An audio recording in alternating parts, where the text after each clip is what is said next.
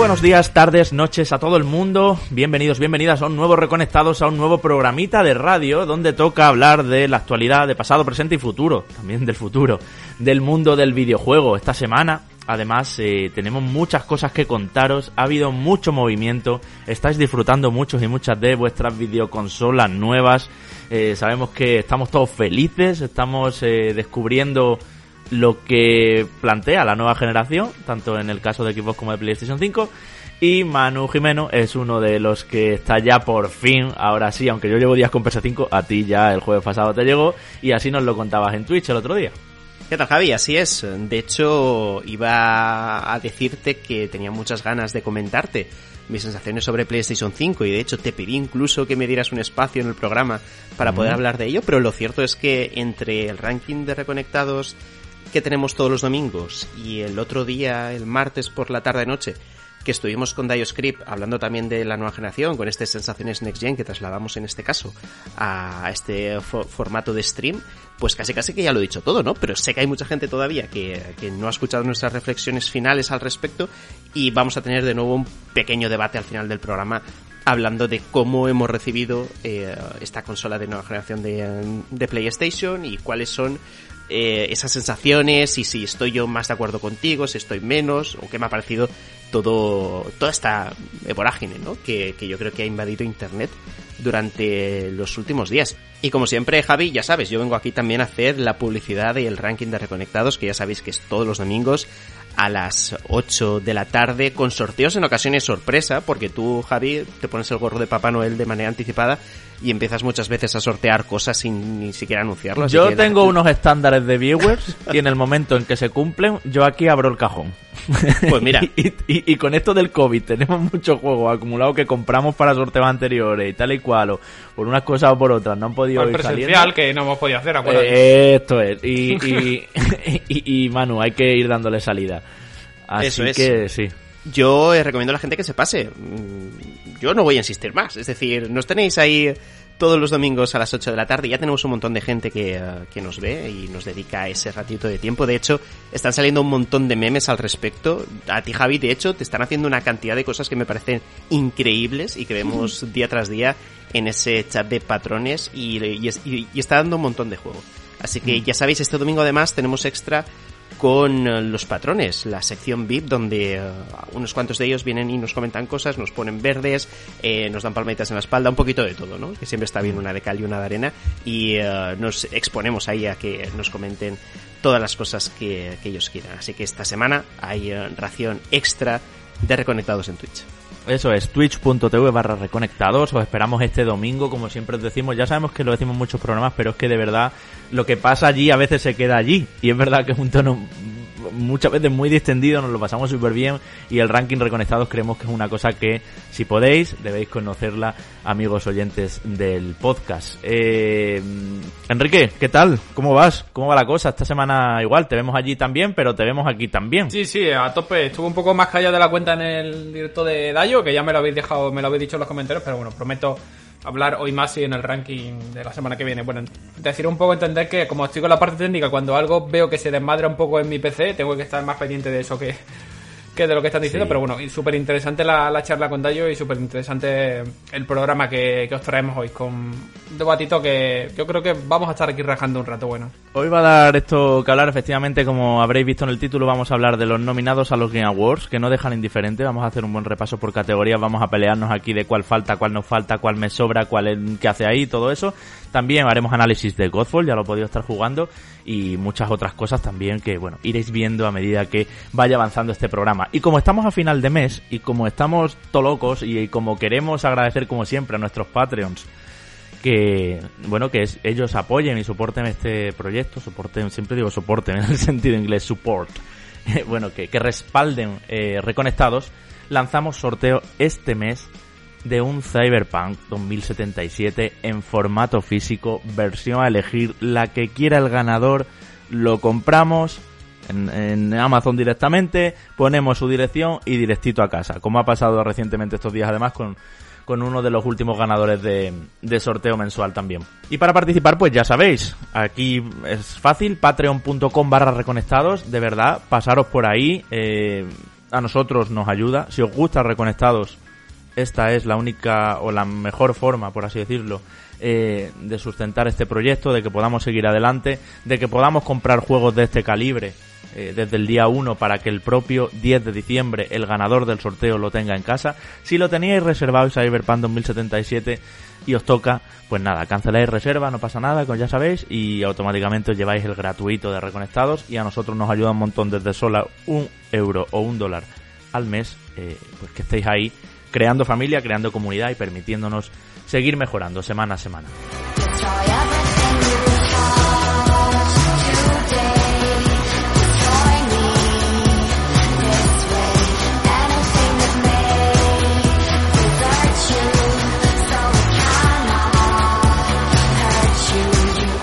The Game Awards vuelve este año. Es la mayor gala, por así decirlo, por lo menos la más popular. Aunque es verdad que hay otras nominaciones a premios de juegos del año y tal. De hecho, ahora hablaremos también de, una reciente que ya han salido sus ganadores. Eh, bueno, la más conocida. Es una gala estadounidense, con un perfil muy estadounidense. Es una gala con formato muy televisivo, eh, con mucha publicidad, lo decimos también. Pero que en cuanto saca sus nominados, a las diferentes categorías remueve eh, todo el universo del mundo del videojuego. Como sabéis, medios de todo el mundo, de todos los continentes, eh, son los que forman esta lista que el presentador Geoff Keighley, eh, bueno, es muy conocido y seguramente sepáis de quién hablamos, al final acaba poniendo en escena y dando un, bueno, pues unos premios que han sido votados en un 10% eh, por el público y el otro 90% por una serie de jueces. Es decir, hay ya en el propio planteamiento bastantes cosas que discutir, bastantes cosas que pueden gustarnos o que no, pero entendemos que esta semana todo el mundo está hablando, pues ya la semana pasada lo veíais, de la ausencia de Half-Life Alyx entre los nominados a Juego del Año, de mejor narrativa y cómo no está este juego, cómo no está este otro. Así que yo, compañeros, lo que proponemos esta semana es ir categoría a categoría. Además, era una propuesta que nos han hecho varios oyentes y que nos pedían, oye, podíais ir categoría a categoría comentando qué os parece, qué falta, qué está de canteo ahí no debería, tal y cual, ¿no? Y así empecemos pues por eh, Best Debut Game, es decir, mejor juego de estudio debutante. Y aquí los candidatos son Carrion, Mortal Shell, Raji Anancien Epic, Rocky y Phasmophobia. Pues si solo me tengo que quedar con uno, me quedaría con Carrion. Porque lo bueno, lo jugué en verano y me resulta una propuesta interesante, quizás un poquito eh, repetitiva a la larga. Y quizás, pero yo creo que se lo va a llevar Mortal Shell, ¿eh? Sí, de hecho. Porque destacó por ser una especie como de Dark Souls con, con ¿cómo decirlo? Con personalidad propia, pero, pero capaz de reconocer sus propias limitaciones, que no suele pasar mucho en este tipo de juegos. Pues mira, yo os voy a ser sinceros. Eh, no tengo ni puñetera idea de ninguno de estos cinco juegos y creo que muchos oyentes eh, estarán en mi línea. No he tenido tiempo este año de, de, echarle un vistazo a ninguno de estos títulos, aunque todos de ellos hemos hablado en el programa a lo largo de los meses. Pero me viene esto genial para comentar que seguramente lo que habrá pasado también en muchas secciones de los Game Awards es que muchos medios de comunicación que no han analizado ciertos juegos habrán pasado muchos de ellos por alto o incluso en algunas secciones habremos visto que algunos candidatos que no se lo merecían pero tal vez por nombre estén. Así que yo no voy a hacer como seguramente habrán hecho muchos de ellos y no voy a decir ninguno porque estaría guiándome únicamente por el branding o sobre todo por lo que se ha escuchado más recientemente. De hecho, de todos estos, eh, seguramente tanto Carrion como eh, Fasmofobia sean los que más he escuchado durante todo este tiempo, incluso he visto, pero ya os digo, yo no, en esta, en esta sección en, en cuestión, no me puedo decantar por ninguno. Yo casi que diría que puede estar entre Carrion Mortal Shell, pero no descarto sorpresa con Fasmofobia, porque eh, es verdad que técnicamente no es un juego impresionante, pero eh, ha, jugado muy bien con la baza de lo viral, con la baza del streaming en Twitch, y por eso funciona muy bien. Entonces, a lo mejor quizás sea la revelación de, esta lista. Técnicamente no es impresionante, pero es un juego con muchas ideas, ¿eh? Yo estuve el otro día con Sergi con él y... Joder, me parece muy, muy, muy interesante. Sobre todo eso de si estás lejos de un personaje, eh, no lo oyes bien, de manera que tienen que estar cerca entre sí para poderlo oír bien. O sea, es un juego online pero donde una serie de reglas físicas entran en juego también. Y, y la coordinación del equipo y cómo te reparten las zonas y, y la tensión absoluta que crea eh, yo estoy con Fasmofobia a muerte.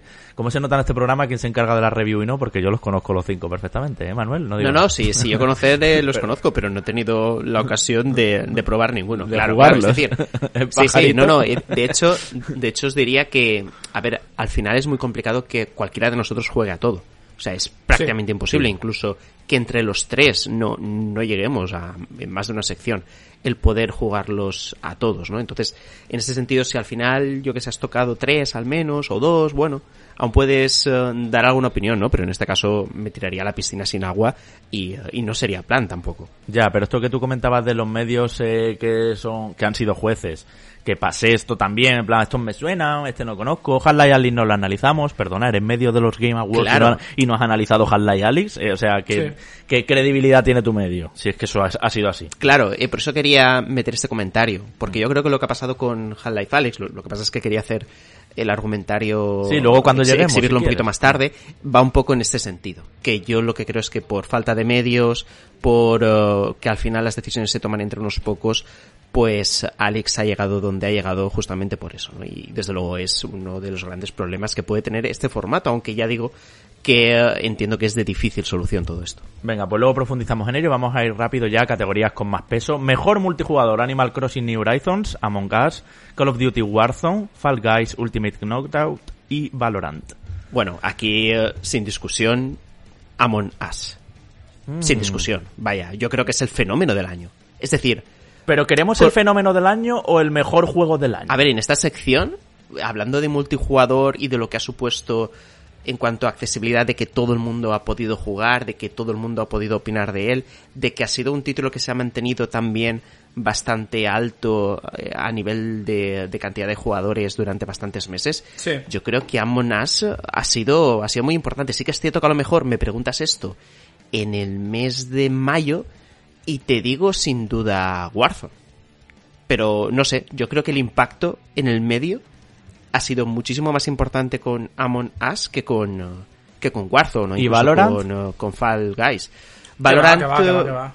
yo creo que no. A ver, No, no. sí que eh, seguramente entre, entre la comunidad de PC ha sido o tuvo una explosión importante en su momento, pero yo creo que no es comparable a, a los tres más jugados en este sentido o que más han acompañado al personal, como puede ser Animal Crossing New Horizon, Among Us y Warzone. Y de Ojo, hecho, que estamos en mejor multijugador. Yo creo que Animal Crossing en multijugador no debe ganar con esos titanes que tiene aquí al lado. Claro. ¿eh? De hecho, iba, iba un poquito a comentar este asunto que muchos dirán, wow, pero si es que este está Animal Crossing y yo entiendo que Animal Crossing ha ayudado a muchísima gente a superar unos meses muy complicados con todo el tema del confinamiento porque apareció justo en el momento que más se le esperaba, aunque eso se podría decir lo mismo de Warzone, ojo. Que Warzone también justo apareció en ese mes de marzo tan complicado. Y de Final Fantasy VII Remake, me acuerdo yo aquí encerradito Claro. jugándolo. Eso es, eso es. Es decir, que, que se le está dando a Animal Crossing ese, eh, esa vítola de salvador de la pandemia. Sí, sí, sí. Y hubo muchos juegos que fueron salvadores de la pandemia y Warzone fue uno de ellos. Mm, Yo mm. recuerdo tener a, to- a todos mis amigos jugando a Warzone sin parar y quedando todas las tardes y porque era lo único que podían hacer. Pero otro, otro grupo de amigos, pues en este caso era Animal Crossing, pues que estaban ahí a tope. Entonces, ya digo, eh, para tema de multijugador, yo sí que descartaría Animal Crossing, pero si tuviera que quedarme entre dos, Warzone y Among Us, y por el fenómeno inesperado y por todo lo que ha supuesto, me quedaría finalmente por Among Us, porque al final Warzone eh, es un Battle Royale que sí que, que ha aparecido en, en un hueco donde se esperaba que no hubiera más espacio para un competidor, ¿no? Pero Sí. Que se lo digan a Hyper Escape o Yo- al Rocket Arena este que de Electronic Arts, que por cierto lo dan con PlayStation Plus ya el mes que viene. Un juego Sí. que... Una observación antes de que, eh, eh, de que Enrique hable, eh, habrá mucha gente que dirá, wow, pero es que Among Us no es de este año. Es que eh, Geoff Keighley comentó hace unas semanas, bueno, o hace unos meses, que, eh, creo que fue en septiembre de hecho, Sí. que eh, estos de Game Awards este año podían ganar categorías o incluso podía ganar el premio Juego del Año títulos que no han aparecido en 2020. Por lo que si había duda al respecto, pues ya queda solventada. ¿Decías, Enrique? No, sobre esto, que yo creo que quizás Warzone no sea un juego de... O sea, evidentemente un juego de este año y hay, gente- y hay mucha gente jugándolo y, y tiene una comunidad eh, súper sólida que ni por asomo se le imaginaba a Activision. Porque además está vendiendo eh, seguramente un mayor número de entregas eh, anuales de la saga por el mero hecho de es que si me compro el Black Ops nuevo me incluye ciertas cosas de, De Warzone, de sí, sí, sí. Eh, aquí yo diría que va a ser entre Fall Guys y Among Us y ahí coincido con Manu, creo que se lo va a llevar a Monas. Yo también lo creo, ¿eh? creo que va a ser mi candidato. Eh, vale, eh, por cierto, la gala será la noche del 10 al 11 de diciembre a la 1 de la noche. Volvemos a los horarios del E3, compañeros. y la podréis ver, por supuesto, con Reconectados. Eh, bueno, ya veremos quiénes de nosotros están, o si estamos los tres, o cómo podemos solucionarlo. Pero la veremos en directo, estaremos ahí las dos horitas. Y lo importante de esta gala no son estos premios, que al final nosotros vamos a tener los nuestros y seguro que son más justos que esta mierda. Pero, pero lo importante de esta gala eh, son los anuncios que se produzcan, que serán muchos, como, como siempre son todos los años y al final pues es como una conferencia del E3, ¿no? Así que en Twitch os esperamos eh, ese día para verla juntos y bueno, ya sabéis, a pantalla completa, nosotros nos callamos cuando hay tráiler emocional y todas esas ventajas que tiene nuestro canal sobre otros y que nos gusta sacar pecho de ello, claro que sí. Bueno, vamos a ir rápido por las siguientes categorías, compañeros, que son muchas, en verdad, ¿eh? Mejor juego de deportes o de carreras, DIR 5, Fórmula 1 2020, FIFA 21, NBA 2K21, Tony Hawk Pro Skater 1 más 2. Yo, Tony como Hawk, podréis fuera. imaginar, Tony Hawk, a tomar por culo. Porque el resto no me interesa ninguno, así que Tony Hawk. ya. A ver, en, en este caso hacer eh, la apreciación de que eh, Dirt 5 sí que lo he podido probar y la verdad que está muy chulo. Mm. Y eh, sobre NBA 2K21, como ya pasara en la anterior generación, el juego es un espectáculo y un benchmark técnico prácticamente para las nuevas consolas y, y- y eso es importante, ¿no? Pero creo que por variar un poquito, ¿no? De, de lo de siempre, yo creo que Tony Hawk eh, Pro Skater 1 y 2 se merecería, ¿no? Eh, sobre todo con, con todo este tema de, de los buenos remakes, ¿no? Que Esto también- es, si gana Tony Hawk, le estás premiando a Activision su buen trabajo con los remakes. Creo que ya bueno, pero es que Activision ya se lo llevamos premiando desde hace tiempo y yo creo que con méritos suficientes. Eh, al final la Insane Trilogy estuvo muy bien, eh, la trilogía de Spiro también, entonces, eh, no sé, y por variar un poquito, ¿no? Al final, además esto es opinión personal y sobre gustos no, no hay colores y yo creo que entre los tres coincidimos que eh, ya que yo estoy abandonado del fútbol, yo ya, ya no me importa el fútbol desde que el Valencia lo tiene he secuestrado un, un señor rico de Singapur, así que me da igual. Tony Hawk a tope. Venga, mejor simulador, mejor juego de estrategia. Eh, Crusader Kings 3, Desperados 3, Gears Tactics, Microsoft Flight Simulator o XCOM Chimera Squad. Yo aquí estoy con Desperados 3 a tope. Me parece uno de los sleepers del año, una de las sorpresas. Y yo voy con Desperados. Pues Yo creo que se lo va a llevar Flight Simulator, ¿eh? No sé, creo que es el que ha tenido más Se impacto. va a barrer, dentro- pero es que Crusader King también está muy bien, Enrique. Se va a barrer a todos los de estrategia. El Microsoft Flight Simulator, que al final es un reboot de una franquicia ya conocida, graficazos, sí. Creo que se los va, se los va a barrer a todos. Lo que no veo mucho sentido es a que esté. Mira que yo tengo aprecio a, a XCOM. El Chimera Eh, Squad. Chimera Squad, que casi que más es una expansión, una ampliación que Sí. un juego en sí. Ahí lo tiene. Sí, eso pero es. fue standalone, ¿eh? Chimera Sí, Squad bueno, como- eh, igual, igual que el Spider-Man Miles Morales. Sí, sí, sí. Yo en este caso eh, coincido con Javi en que Desperados 3 está por encima, creo yo, eh, de, de los competidores que vemos en... Crusader. Kings ahí ahí me hace dudar también. Lo que pasa es que a mí me gusta más el rollito de Desperados, creo, un juego, creo que es un juego más fresco del salvaje Sí. oeste, estilo comandos, es la hostia. Pero Crusader Kings es un juegazo, que por cierto, eh, lo tenéis en Game Pass, eh, darle un tiento porque ojo a esta tercera entrega. Hmm, Gears Tactics también está en, Sí, es en muy, Game Pass, ¿no? muy buen juego y está en Game Pass. Lo tenéis ya también disponible en consola, pero no creo que. No, no le veo yo muchas papeletas de aspirar a eso. Sí, eh, yo creo que una segunda entrega de Gears Tactics sí que podrá optar a, a llevarse eh, este galardón, ¿no? Esta primera es una grandísima aproximación a poder eh, hacer algo más en, en el género, pero sí, creo que Desperados 3 puede ser el, el que se lleve el galardón. Mejor juego para toda la familia. Animal Crossing New Horizons, Crash Bandicoot 4 It's About Time, Fall Guys Ultimate Knockout, Mario Kart Live Home Circuit, Minecraft Dungeons y Paper Mario de Origami King. No sé con cuál os quedáis. Yo, tengo, yo lo tengo claro. Manu con Crash. Bueno, eh, eh, si, me, si me guío justamente por el nombre de la categoría, eh, que sea para toda la familia, Eso te iba a decir. es que eh, es que es complicado. Eh, te, te podría decir Animal Crossing New Para toda la familia es una construcción de los americanos. Esto es mejor juego infantil. claramente. Mejor juego familiar, ¿no? Eh, bueno, es que... Es que, ¿sabes qué pasa? Yo a Crash Bandicoot 4 no lo catalogo como juego para, para niños, aunque la estética lo sea. Es que tú te pones a jugar y, eh, por supuesto, es para todas las edades y sobre todo la dificultad extrema que tiene en ocasiones se, se le puede escapar a, a un niño de, de 7, 8 años. Pero que un niño de 7, 8 años juega mejor que tú. O sea, basta ya de pensar que los niños tienen que jugar a juegos sí, fáciles. sí, sí. No, no, pero Manu, tú te pones No, no, no, ahora es verdad, la es verdad, Play eh, 1 tienes razón. y te pones a lo que tú jugabas en la Play 1 y dices... Te doy la razón. De hecho, Crash Te- Bandicoot te doy la razón. 1 es telita también. Con Y te lo 7, 8 pasabas. años hacía locuras con el mando. Te ¿Sí doy totalmente la razón. Pero vaya, que, que no lo catalogo únicamente como, como juego familiar infantil. Eh, en este caso, tal vez eh, el, el- el que se adapta más a eso podría ser el Mario Kart Live eh, Home Circuit, aunque es una anécdota y yo creo que es un título anecdótico. Pero me inclinaría por Animal Crossing New Horizons porque yo creo que se adapta mejor. Y, eh, y es mejor juego que todos los que tenemos aquí encima. Aunque, insisto, si fuera por mí, Crash. Bandicoot 4 se lo llevaría hasta el GOTY este año, pero no sé.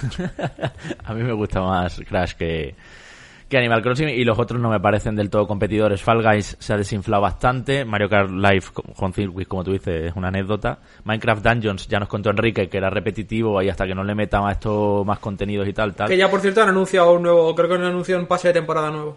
Ah, bueno, pues mira, bien, ahí vienen ya. Y Paper Mario Origami King, sí, está bien, pero a mí no me apasionó. Creo que, bueno, que es el típico juego pues de año flojito de Nintendo Sí. que no está al nivelazo de, de- de los grandes Mario. Aquí, aquí de esta lista, eh, creo que el que se lo va a llevar va a ser Mario Kart.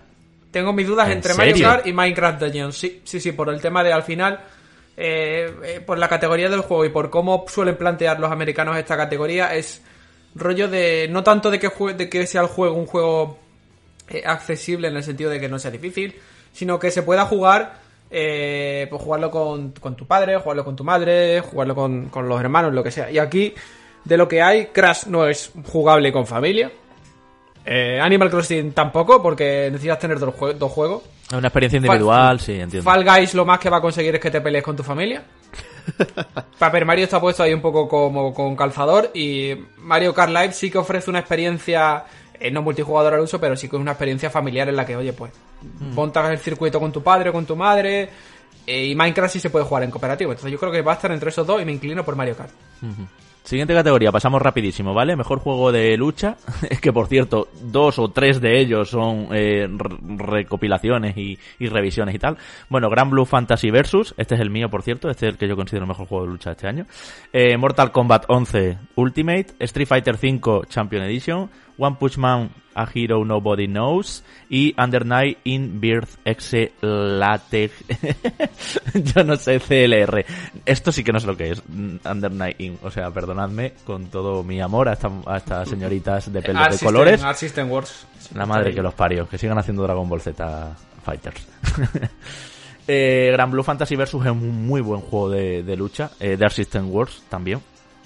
Y creo que para mí se lo deben llevar ellos. Porque no me parecería justo que Mortal Kombat 11 con la versión Ultimate o Street Fighter Championship, Champion Ya, Edition. es como refriter. basta, basta. De basta. Mortal Kombat va muy fuerte a nivel de comunidad, creo que ahora mismo está bastante bien. Y a nivel de contenido con la incorporación de, del Swatche. Sí, sí, y de todo lo que Terminator incluyo. y de Rambo sí. y tal, pues más, más americano que eso no hay nada, entonces. Exacto. Todo lo que incluyó también Aftermath. No, no, está, está a tope Mortal Kombat ahora, es eh, su mejor momento. Venga, vamos a pelearnos un poco. Mejor juego de rol. Final Fantasy VII Remake, Genshin Impact, Persona 5 Royal, Wasteland 3, Yakuza Like a Dragon. Bueno, no nos vamos a Eh, pelear. Estamos los tres de. Personas, a ver, yo tengo claro que a mí me gustaría que se lo llevara Final Fantasy VII Remake. Mí Persona 5 Royal creo que sobra, porque además no es de este año, o sea, lo que están metiendo es la edición. La Royal, sí, sí, la Royal sí es de este año. Lo que pasa que Sí, la sí, pero- además del español, incluía una mazmorra nueva, más cosas en Pero el juego como en fin. tal, quiero decir, no es 100%, Ya, 100% nuevo. eh, lo que pasa, Enrique, que, que, es, que es lo que decía yo antes, que uh, Geoff Keighley se ha sacado un poco Sí, ya. el- La ley de la manga y, eh, y ha dicho que, bueno, que aunque no sean de este año, pueden ser candidatos porque, por ejemplo, el fenómeno de Among Us, ¿no? Que es un título de 2018 y de repente explota este año, que sí que es cierto que es algo que no suele ocurrir, pero mira. Entonces, eh, es este año realmente cuando sucede el fenómeno. Aquí sí que es cierto que es un poco forzado el asunto, pero bueno, eh, yo cero dudas con Final Fantasy VII Remake. Yo creo que lo normal sería, lo, os diría incluso hasta lo justo, sería que se lo llevara el remake. pero veo muy fuerte también a Genshin Impact como, pues como fenómeno social, como para que pueda hacer ahí, eh, pueda dar un poco el, el campanazo. No creo que Yakuza Like a Dragon, porque Yakuza Like a Dragon, el hecho de que esté en esta categoría, dentro de la palabra rol, creo que es tangencial, porque la saga Yakuza. Eh, Ya, pero Like nunca a ha Dragon es un RPG, vamos, más RPG que Dragon Quest. la, Like a Dragon sí, pero la saga como tal no. Entonces, me sorprendería mucho que se lo llevara, pero no me disgustaría, ¿eh? No, no, no. Me parecería, me parecería un enrobable manual. Está entre Final Fantasy VII Remake y Genshin Impact. Y Persona 5 Royal, puede ser, ¿eh? Que Persona 5 eh, mueve muchas pasiones y la Royal, joder, ha añadido bastante, ¿eh? No es, no es un refriter la Royal, ¿eh? Añade Mm. bastante contenido, la verdad, siendo honesto. Yo de hecho veo a Final Fantasy VII Remake y Persona 5 Royal como los dos candidatos importantes. Yo creo que Genshin Impact a lo mejor a nivel Sí. occidental y al final el premio sí que, pues tú lo has dicho antes Enrique, la visión de Norteamérica es muy importante también en, en lo que se vaya a premiar. Es posible que haga que, que no se pelee ¿no? En- por esa primera posición, pero vamos a ver, ¿no? A lo mejor nos sorprende el asunto. Mejor acción-aventura. Assassin's Creed Valhalla, Ghost of Tsushima, Marvel's Spider-Man Miles Morales, Ori and the Will of the Wisps, Star Wars Jedi Fallen Order, que el año pasado no llegó a tiempo, y The Last of Us Parte 2. Bueno, aquí chicos empieza El lo jaleo. que voy a catalogar Sí, sí, como el drama. el Titanic de The Last of Us Parte 2, en el sentido de se lo va a llevar todo. Ocho, nominacio ocho, ocho nominaciones. Como los Oscar. Bueno, eh, no, podría haber no, dicho el retorno del rey, porque creo que el retorno del rey empató con, eh, Con con Titanic. Titanic, ¿no? En número de, de Oscars ganados, pues en este caso, The Last of Us Parte 2 a tope. A ver, yo creo que, te voy a decir una cosa, que haya ganado, y hablemos ya de ello, todo en los Golden Joystick Awards, premios también muy importantes, no con este mm, show masivo y todo lo que mueve el, el- los The Game Awards, pero los Golden Joystick son importantes también y ha arrasado allí. No sé cuándo los jueces deciden entre los nominados. Ahora mismo se puede votar todavía, o sea, todavía no están cerrados los ganadores. Bueno, los medios ya han votado, Javi. No, los medios han nominado. Digo votar a ganadores, los jueces. Claro, claro. Pero es que cuando votan, al mismo tiempo están votando ya para el ganador. Ah, Entonces bueno, falta, claro, ya. Mm. Claro, falta, lo del público. Claro, falta el público y entiendo que también hay una parte de los propios jueces, ¿no? Que están eh, que están en, eh, en el propio Esa- sí, en la propia organización, exacto, Claro. en el staff. Me da miedo, Manu, que, que, que esos, precisamente, porque ya ha ganado todos los Golden Joystick y como The Last of Us ya ha sido ultra reconocido y tal, sí ganará algunas cositas aquí, pero no se marcará un retorno del rey o un titán. Est- Estaba un poco de coña. Eh, no creo que pase. Eh, de hecho, al final, unos premios que eh, tienen tantísima maquinaria publicitaria donde además una de las funciones más importantes que tiene The Game Awards son anuncios Sí. que se producen durante la entrega de premios es muy complicado, es casi imposible que un título, aunque lo merezca, que ese es otro debate, si de las topas partes lo merece todo, aunque yo eh, haya dicho eso que sí, pues evidentemente hay objeciones y, y- y en cada cosa habrá que ver, eh, se va a buscar contentar a todo el mundo. Y se va a buscar que Microsoft se vaya contenta, que PlayStation lo haga también, que Electronic Arts diga, mira, pues me he llevado aquí no sé qué, y seguramente no ocurra. De hecho, eh, llámame loco, y nos falta re- eh, repasar el, el resto de nominaciones, pero ¿quién no te dice que no se lo lleva Assassin's Creed Valhalla? que ha llegado ahí en extremis y mira, y un premio para Valhalla, o se lo O lleva Ghost of Tsushima. Tsushima porque luego no se va a llevar el, el juego del año. Creo, Manu, que se lo va a llevar Valhalla en esta categoría. Porque no creo que pueda tener opciones de llevarse nada más en, toda la- en todos los premios. Claro. Y también te, también te digo, creo que Tsushima va a ser uno de los grandes perjudicados y de los grandes olvidados de, de los Game Awards. Sí, y, y de hecho tendremos debate luego si queréis en, en Sí, la sí, nominación arriba. año. Y Ori and the Will of the Wisps, eh, ya dijimos que es buenísimo, ya está mucho más optimizado de cómo salió. Yo lo veo fuerte también. Por cierto, no comentaba antes, en RPG, el ausente para mí ha sido Dragon Ball Z Kakarot. Que a, a mí no me flipa, pero a mucha gente sí. Y, y seguramente mucha gente diga, pues lo metería antes, yo que sé, que Genshin Impact, ¿no? Y mm, aquí en esta aventura, no sé si echáis algo de menos, pero resulta curioso también, en esta aventura, en esta categoría de aventura y acción, que Star Wars Jedi Fallen Order se haya conseguido colar.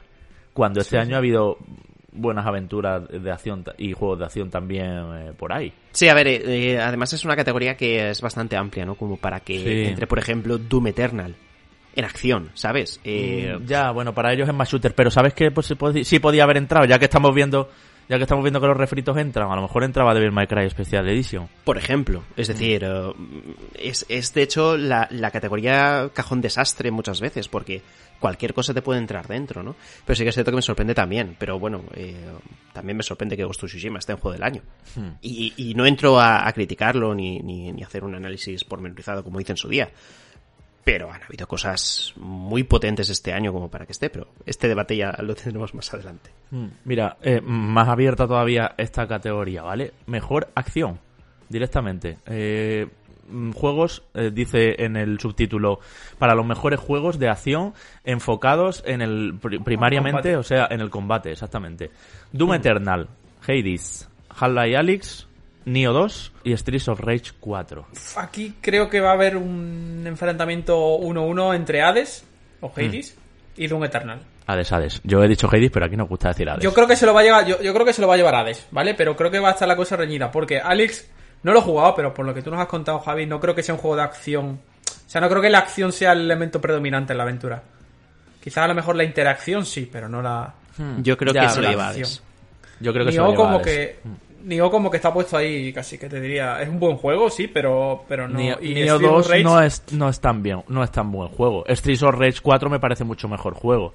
Y juegos centrados en combate, Enrique, este año hemos tenido otros que me cabían más que Neo 2, ¿eh? De todas formas, eh, yo creo que la composición de los ganadores, volviendo al argumentario anterior, va a ir muy en relación a, a cómo vayan a repartir las cosas. Entonces, ¿le van a dar en este caso a Hades el, el premio en, en esta categoría? ¿O se lo van a dar en alguna otra en la que esté nominado? Y sin embargo, en esta se lo darán a Doom Eternal, por ejemplo, o, a Half-Life Alyx, ¿no? Entonces, eso es un poco también en lo que pienso cuando abordo cada una de las categorías. En mi caso, y por lo que he jugado, no puedo jugar a Half-Life Alyx. Ese es el gran problema que vamos a tener Enrique y yo con todo el tema de los gotis. Es que yo creo, Manu, que Hades va a ser el que gane muchas categorías y no juego del año. Estoy empezando a verlo así y esta creo que va a ser una de las suyas y a lo mejor en otras grandes que esté nominado, ¿eh? Pero creo que a lo mejor no va a ser el juego del año para... Eh, sería, yo gente. creo que una sorpresa en el fondo, pese a que lo puede ganar perfectamente. ¿eh? Pero es posible que, que tengas razón, ¿no? Con el apunte que has hecho. Eh, mejor juego con innovación en cuestiones de accesibilidad. Assassin's Creed Valhalla, Grounded, eh, Hyperdot, The Last of Us Parte 2, Watch Dogs Legion. Aquí me vais a permitir que hable rapidito y pronto. The Last of Us Parte 2 ha sido un antes y un después en todo el Sí. tema de accesibilidad. Aunque los juegos de Ubisoft, Assassin's Creed Valhalla, Watch Dogs Legion y supongo que Immortals lo hará igual, eh, tengan unas opciones de accesibilidad en cuanto te vas a ajustes bastante eh, por encima de lo que estábamos acostumbrados. Grounded también lo hizo muy bien porque sabemos que Microsoft está volcadísima con que sus juegos lo demostró con Gears 5 y bueno, lo demostrará sacando un mando Adaptative Controller. Eh, pues está volcadísima con que sus juegos sean para el máximo público posible, aunque sea público sordo, que le falten dedos o que no ve o que lo que sea. Eh, pero The Last of Us Parte 2 ha sido un antes y un después. O sea, una persona ciega se lo ha pasado de principio a fin. Varias personas ciegas en el mundo, pero en España una que yo conozca. Eh, esto me parece histórico. Es un juego además de acción y triple A que ha sentado las bases y que aún no haciéndolo todo bien bien, le faltan algunas cositas todavía, como audiodescripciones en las cinemáticas, por ejemplo, para que una persona ciega sepa lo que está saliendo en pantalla durante una cinemática, porque eso no lo tiene. Eh, es un gran paso adelante y es un referente nuevo. Aquí no te voy a discutir nada y te voy a dar la razón completamente porque eh, tanto como tú has dicho, tanto Valhalla como Grounded como bueno Watch Dogs Legion no he podido revisarlo, eh, pero también Hyperdot. Pero creo que The Last of Us eh, quizás ha sido, a, a pesar de que a lo mejor otros títulos hayan hecho exactamente lo mismo que él, Es que no hacen lo mismo, Enrique. ya no es solo ya no es solo hacerlo quiero decir independientemente de que haga o más o menos The Last of Us ha hecho una labor de educación sobre este tema ¿vale? Y Sobre accesibilidad, sí. sobre accesibilidad y si, si tú puedes tener 300 opciones de accesibilidad pero si no cuentas que las tienes Ya. y no y no las promocionas y no las pones en, en valor pues por desgracia es como si no las tuvieras de cara al gran público Incluso te digo una cosa, a veces la tienen, mira qué fallo más tonto, se me está ocurriendo. Pero te tienes que ir a opciones a activarlas y desactivarlas. Sí, sí. De Last of Us 2, lo primero que te salía te ponía en la cara. ¿Quieres eh, lectura por voz? O sea, ¿quieres que todos los menús los lea mm, con voz, como si fuera la Siri? Eh, o sea, quiero decir, es que es, que es simplemente eso. Mm, Sí, no, sí. Es la forma de tratarlo. Es que no, no, no, es solo, no es solo tenerlo, sino hacer ver que lo tiene. Que es una de las cosas que le pasó a Gear 5, que Gear 5 tenía una cantidad de opciones que Pero no lo contó comentabas, tanto. Mm. Pero no lo contó tanto, entonces se, se, se quedó diluido. Y cuando salió de las sofás y se comentaba mucho esto, pues había estos usuarios que son más, eh, más radicales o más de oposición, decían.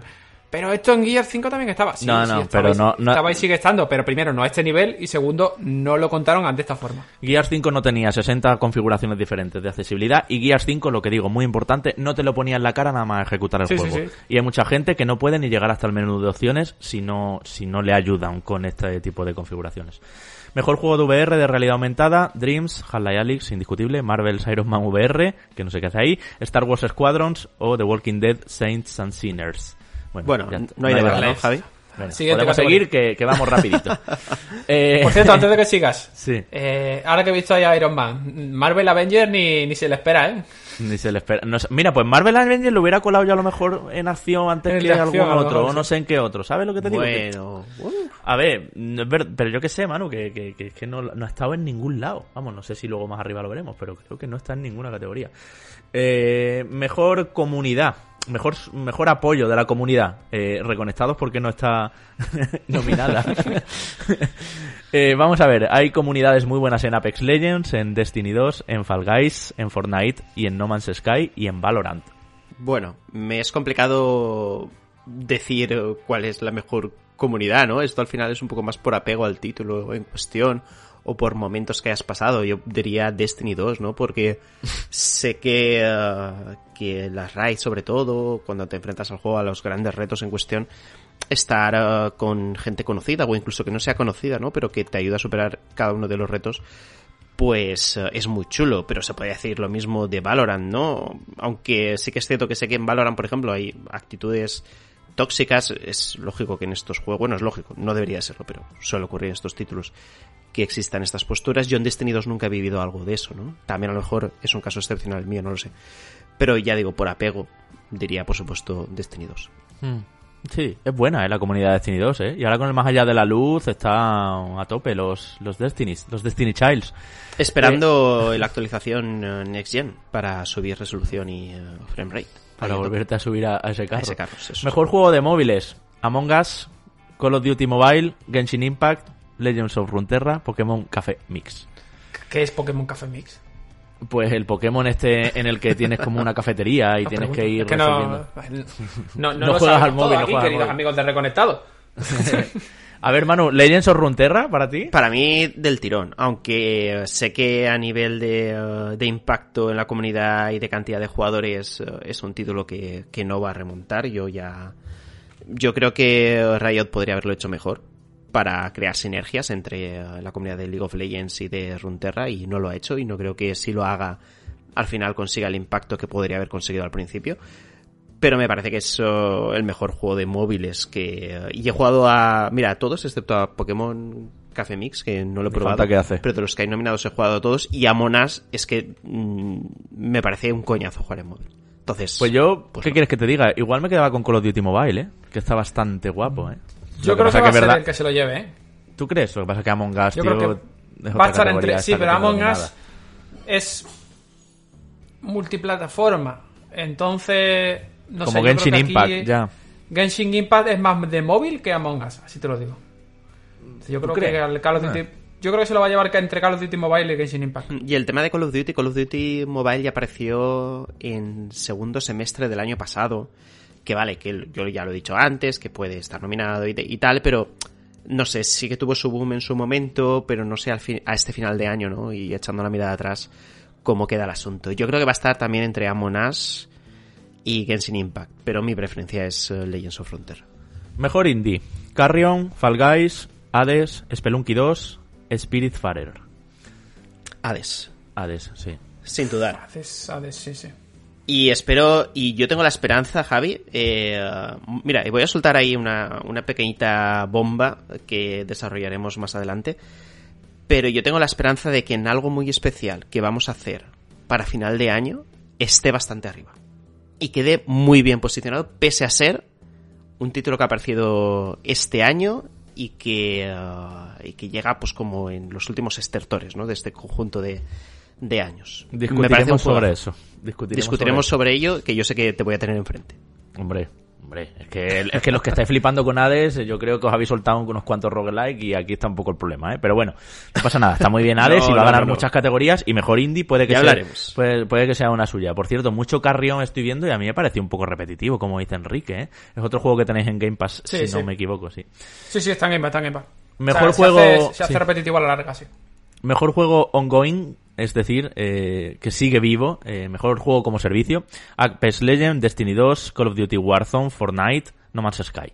Bueno, eh, a ver, eh, Warzone es como muy reciente, ¿no? Para estar en esta categoría. El caso de No Man's Sky también es remarcable porque creo que está viviendo una tercera juventud. A cada actualización gorda que sacan, yo creo que eh, existe como un espacio de tiempo en el que eh, de, repente vuelve a ser muy popular y vuelve a ser jugado por la gente y está en boca de todos. Y eh, Fortnite, yo creo que siendo objetivos, si, se- si eso existe a la hora de opinar, que no existe, pero analizando la situación un poquito con perspectiva, sí que es cierto que es el juego que más vida tiene, más años también lleva eh, con una constante de jugadores muy muy alta y que está manteniendo viva la comunidad, que es complicado al final, es decir, se le puede hacer a Fortnite todas las críticas que, que uno le quiera hacer, pero en esta nueva generación va a continuar estando presente y seguramente haya sido de lo primero que haya jugado muchísima gente en su Xbox eh, Series XS PlayStation 5 antes que cualquier otra cosa. Yo, aquí hay una cosa que, de hecho, justo estaba revisando, porque digo, lo voy a mirar por si acaso. Pero me gustaría que se lo llevara No Man's Sky. Porque estoy revisando el palmarés de premios que, que tiene el juego. Bueno, ya sabéis, el lanzamiento que tuvo en 2014 y toda la polémica que, que lo rodeó. Y eh, salvo un Game Critics Awards en 2015 como mejor juego independiente. Después ha estado nominado en muchos, eh, en diferentes galardones. Game Award 2018 eh, como Best Ongoing Game y no se lo llevó. Eh, Game Awards 2019 como Best mm, VR o AR Game, o sea, de realidad virtual. Hmm. Y también, y también ha estado nominado en los BAFTA este año. Pero no se ha llevado nunca nada, ¿no? Y no se ha llevado nunca nada grande. Entonces, yo viendo, viendo lo, lo que gusta No Man's Sky ahora, la evolución que ha tenido, eh, con ser realmente uno de los. Quitando a lo mejor con Final Fantasy XIV, uno de los proyectos que realmente demuestra el concepto de ongoing, el concepto de esto era una patraña. Sí. eh, bueno, no era una patraña, pero bueno, no era lo que habían prometido. El estudio se compromete con la comunidad y va sacando parches de actualizaciones y le damos la vuelta. Eh, eso yo creo que es el que más se lo merece de todos. Yo quiero decir que me da pena no ver a los juegos últimos de Ubisoft en este sentido, como Rainbow Six Siege, me parece que está fuerte. También la comunidad de Rainbow Six Siege, a mí es que me encanta, eh, buenísima y, mm, y muy, muy, muy devota de, de su juego. Y luego, pues ya veis, eh, juegos como The Division 2 al final no se mantienen como servicio. Y ya por no hablar del Ghost Recon y todo esto, ¿no? Son juegos que inicialmente se piensan como servicio, por supuesto Hyper Escape, mm, ¿qué es eso? Está olvidado, ¿no? Y creo que a Ubisoft la ha ido bastante mal últimamente eh, trayendo esos juegos a este, a este formato. Bueno, mejor juego por el cambio, eh, If Found, Kentucky Route Zero, mm, Spiritfarer, Tell Me Why, eh, Through the Darkest of Times. Eh, eh, eh, eh. No sé cómo lo veis vosotros, pero yo creo que Tell Me Why, lo tengo claro aquí. Por el cambio, sí, juego con mensaje. ¿Sabes qué pasa, Enrique? Que yo ya me estoy cansando del rollito inclusivo de Donut con calzador. A veces se pasan de... Es verdad que con Life is Strange eh, pues tuvieron impacto porque hicieron un juego tocando ciertos temas que eran tabú a pesar de que, bueno, eran tabú, que no eran no son habituales en, en vez de ver en videojuegos y a pesar de no tener un discurso excesivamente profundo, porque no dejaba de ser eh, pues el- tratar el tema de la homosexualidad, pues lo trataba un poco eh, de pasada, incluso te diría que incidiendo en ciertos clichés. Eh, pero eh, lo trataba, que era lo importante. Y ahora ya lo que se busca es una, pues una evolución del tema. Y creo que Tell Me Why, a pesar de no dar un salto extremo, tampoco lo necesita y creo que lo hace, lo hace bastante bien. en sus Pero es una- no estoy de acuerdo. Es una evolución impostada, Enrique. O sea, eh, Donut ha querido cogerse eh, la bandera de nosotros somos estudio inclusivos sí, y, y le da una espectacularidad. eh, un cierto clichetazo. Sí, me parece mucho más elegante cómo hace The Last of Us Parte 2. No sé por qué no está The Last of Us Parte 2 y ese beso entre él y Dina que revolucionó Internet en esta categoría y en el trato de la homosexualidad o de las diferentes tendencias sexuales. eh, me parece mucho más elegante que lo de Tell Me Why, que se están un poco convirtiendo. A ver ahora en Twin Mirror qué va a ser lo siguiente, ¿sabes? Sí, sí. Y- y- en y- Twin Mirror no creo, porque no tiene pinta de, de ir- de ir por algo meterán porque quieren ser el estudio de la inclusión y de, y de todo esto. Y yo, mi voto en este caso es para Kentucky Route Zero. Ya sabéis que es un juego que me encantó. Esta TV Edition, que es como el completarlo, todos los capítulos que faltaban y tal, el, el condensadito, trata muchísimos temas que hay que tratar. Eh, que, que mucha política también, eh, muchas cosas que eso sí que no lo vemos nunca en videojuegos. Y, yo aquí en Juego por el Cambio siempre recomendaré Kentucky Route Zero además a, a todo el mundo y me quedo con ese. Pues yo voy a no estar de acuerdo con ninguno de vosotros dos y voy a decir que Spiritfarer eh, me gustaría que se lo llevara. Y Kentucky Road Zero también a lo mejor me decantaría un poquito por él, pero por llevaros lo contrario, Spiritfarer. Me parece un juego súper bonito y con un significado y un mensaje mm, bastante original. Que, eh, y por la manera de tratarlo, mm, no sé, me gustó bastante. Pero a mí me gusta lo que, ya para cerrarle Enrique, lo que me gusta es cuando un juego convencional, que en realidad es un juego de otras cosas, mete mensaje. No cuando todo el marketing del juego es, ojo, que es un juego con mensaje. ¿Sabes? Entonces, pues, mm, yo qué sé, por eso The Last of Us me parece que lo hace bien, porque es un juego de acción y tal, y que luego la homosexualidad de Ellie, pues, eh, está ahí por estar, pero vamos, que en ningún momento se repara una cosa loca en ella, ni, ni, simplemente da igual que fuera heterosexual, como sexual, que lo que fuera, eh, que ya está, pero un juego de acción, de violencia, de venganza, de, o sea, hay otros temas, ¿no? Entonces, pues, ese es un poco el, el rollo. Nos estamos saltando, como veis, las categorías de, mm, de esports, de streamers, de todo eso. Yo, si os parece, compañeros, también por un poquito más rápido, nos vamos a saltar mejor actuación. Aunque. No, no, esa no te la saltes, que coño. No me la salto, venga, pues no, me la te la salto. saltes, hombre. O sea, Vale, pues mejor actuación. Vamos con los actores y las actrices. Dale, dale.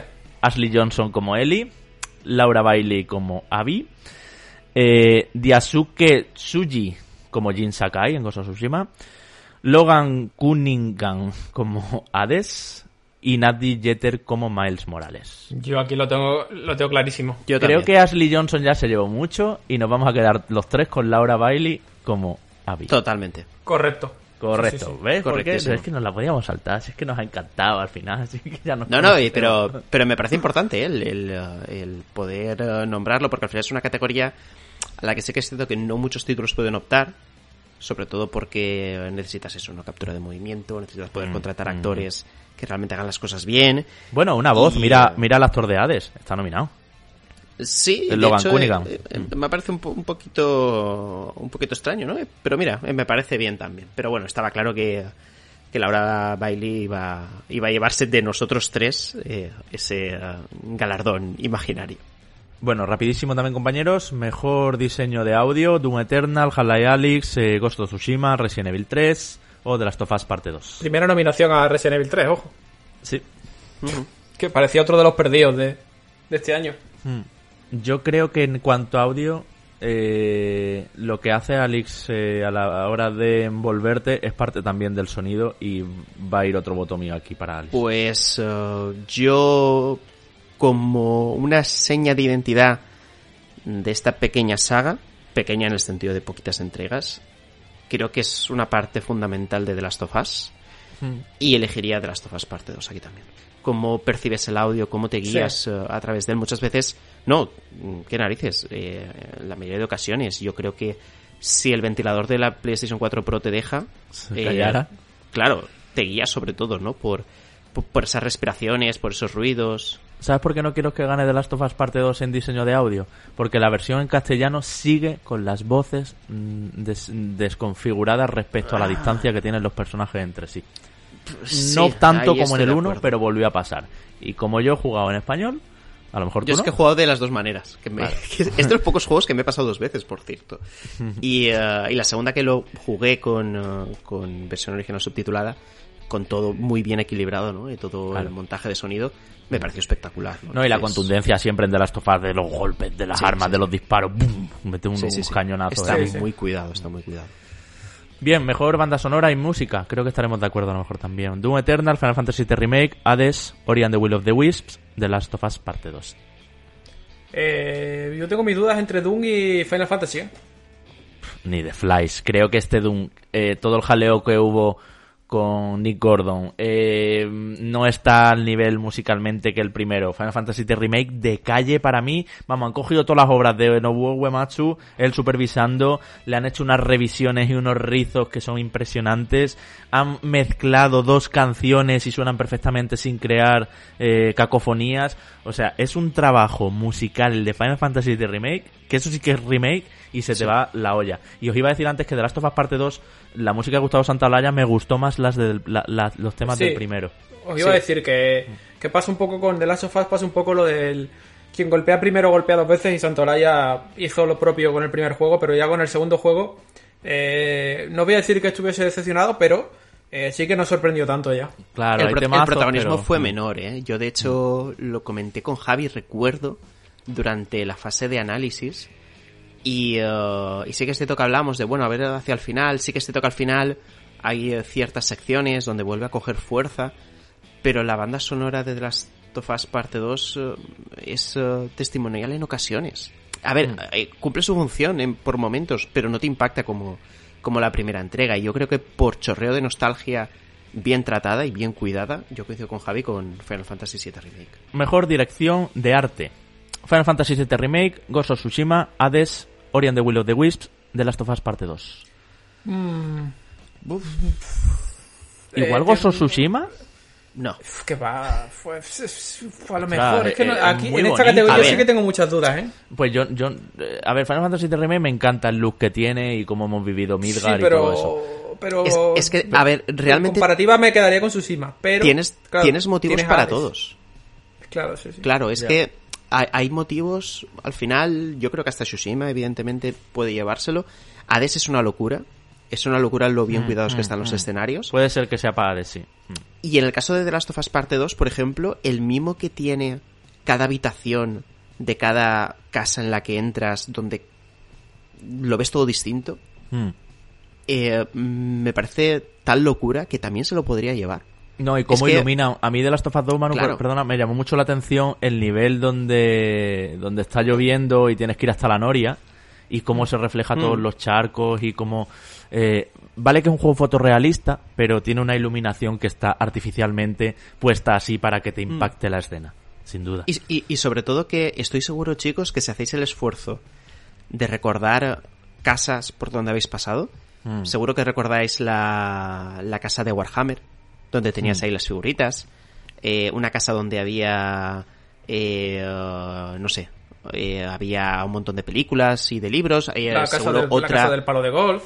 Claro, exacto. eh, la zona donde tienes eh, los porros y la marihuana y todo. eso. Es decir, hay un montón de sitios que recuerdas porque son diferentes. Y lo fácil en, en un juego tan largo, además, hubiera sido hacer el copy Todo genérico y copy-pasteo, Claro. efectivamente. Sí, eso es arte también. Claro, al final todo es mo, eh, podredumbre y, y miseria, ¿no? Porque eh, estás en un mundo postapocalíptico donde no hay vida, eh, o, o si la hay, pero es eh, desde luego salvaje, es de esta que se abre paso, en los últimos 40 años, ¿no? Eh, entonces, uf, eh, me parece muy chulo, ¿no? Que hayan hecho ese esfuerzo, por lo que también perfectamente se, se lo podría llevar. Yo apuesto en este caso, mm, fijaos, también por Ori, No. porque, no, no, pero por, por un detalle en concreto, porque fijaos que en las diferentes nominaciones mm, donde ha aparecido, en ninguna de ellas le hemos dado la posibilidad de, de ganar y en alguna de ellas se lo va a llevar, porque estoy seguro que se va a llevar algún. Sí, algún algo se tiene que llevar. Es un juegazo, pero ojo, Ori 2, por así decirlo, o And the Will of the Wisps, eh, repite muchísimo mecánicas, estética, todo del primero. Es verdad que este segundo es un juego más luminoso, es un juego que no es tan oscuro como el primero. El primero era como siempre de noche o algo así. En este hay mucho más colorido y se ha trabajado mucho más y todo, pero para mí ya no hay sorpresa en Ori. Igual que diría que a lo mejor no la hay en The Last of Us, porque el primero también eh, pues ya te enseñó este mundo, ¿no? Lo que pasa es que, claro, esto es otra generación y han pasado muchos años y tal. Pero yo creo que se lo va a llevar Hades o Tsushima. Os lo digo de verdad, ¿eh? Lo de Tsushima. La gente está flipando con el modo ser- foto. Cuando la gente flipa puede con el modo ser, foto sí. es que hay arte ahí. Puede ser el, pre- el premio de consolación de Tsushima esto, ¿eh? Sí, sí. Bueno, Que no, veremos no, si sí, no gana. sin, sin desprestigiar a, a la dirección artística del juego, pero me refiero a que el único título, el único bloque de premios en los que realmente Tsushima diga, "Ah, pues me lo llevo. Es que está súper nominado hasta el punto de mejor narrativa. Os leo 13, eh, 13 Sentinels, eh, Final Fantasy VII Remake, Ghost of Tsushima, Hades, The Last of Us Parte 2. De la sofa parte 2. Mejor narrativa. ver, y- Ojo con esto que estoy, estoy nominando un juego a mejor narrativa que me parece que la narrativa es un peñazo. Eh, es Ojo que, con esto. de hecho, Es que me, está- me estaba riendo por eso. Me Imagínate estaba cómo riendo tiene por que ser el resto.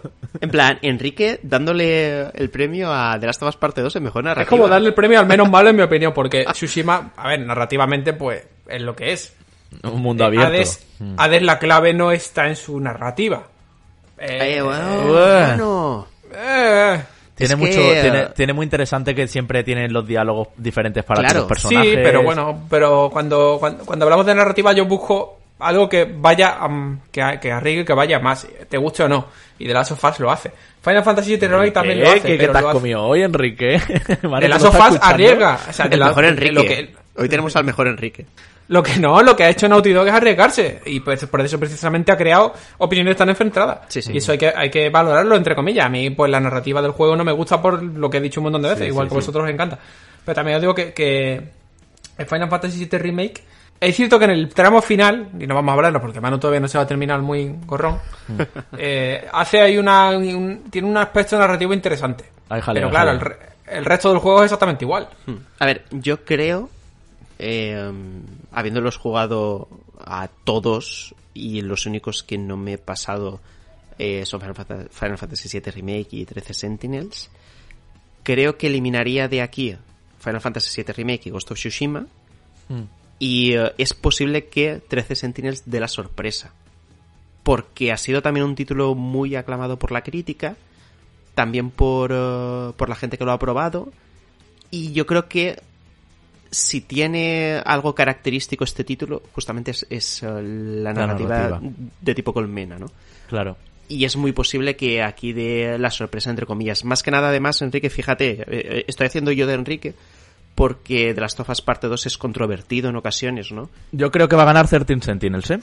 Porque tiene todo lo que le puede gustar eh, a mucha gente. Yo, por sus clichés japoneses y por sus cositas típicas, ya sabéis que aquí a veces somos muy críticos con eso. Y por eso no creo que debería ganar. Además, la narrativa en Colmena, vale que con 13 historias simultáneas no. Pero está vista en videojuegos, eh, se ha visto en muchos sitios. Y a mí no me sorprende tanto.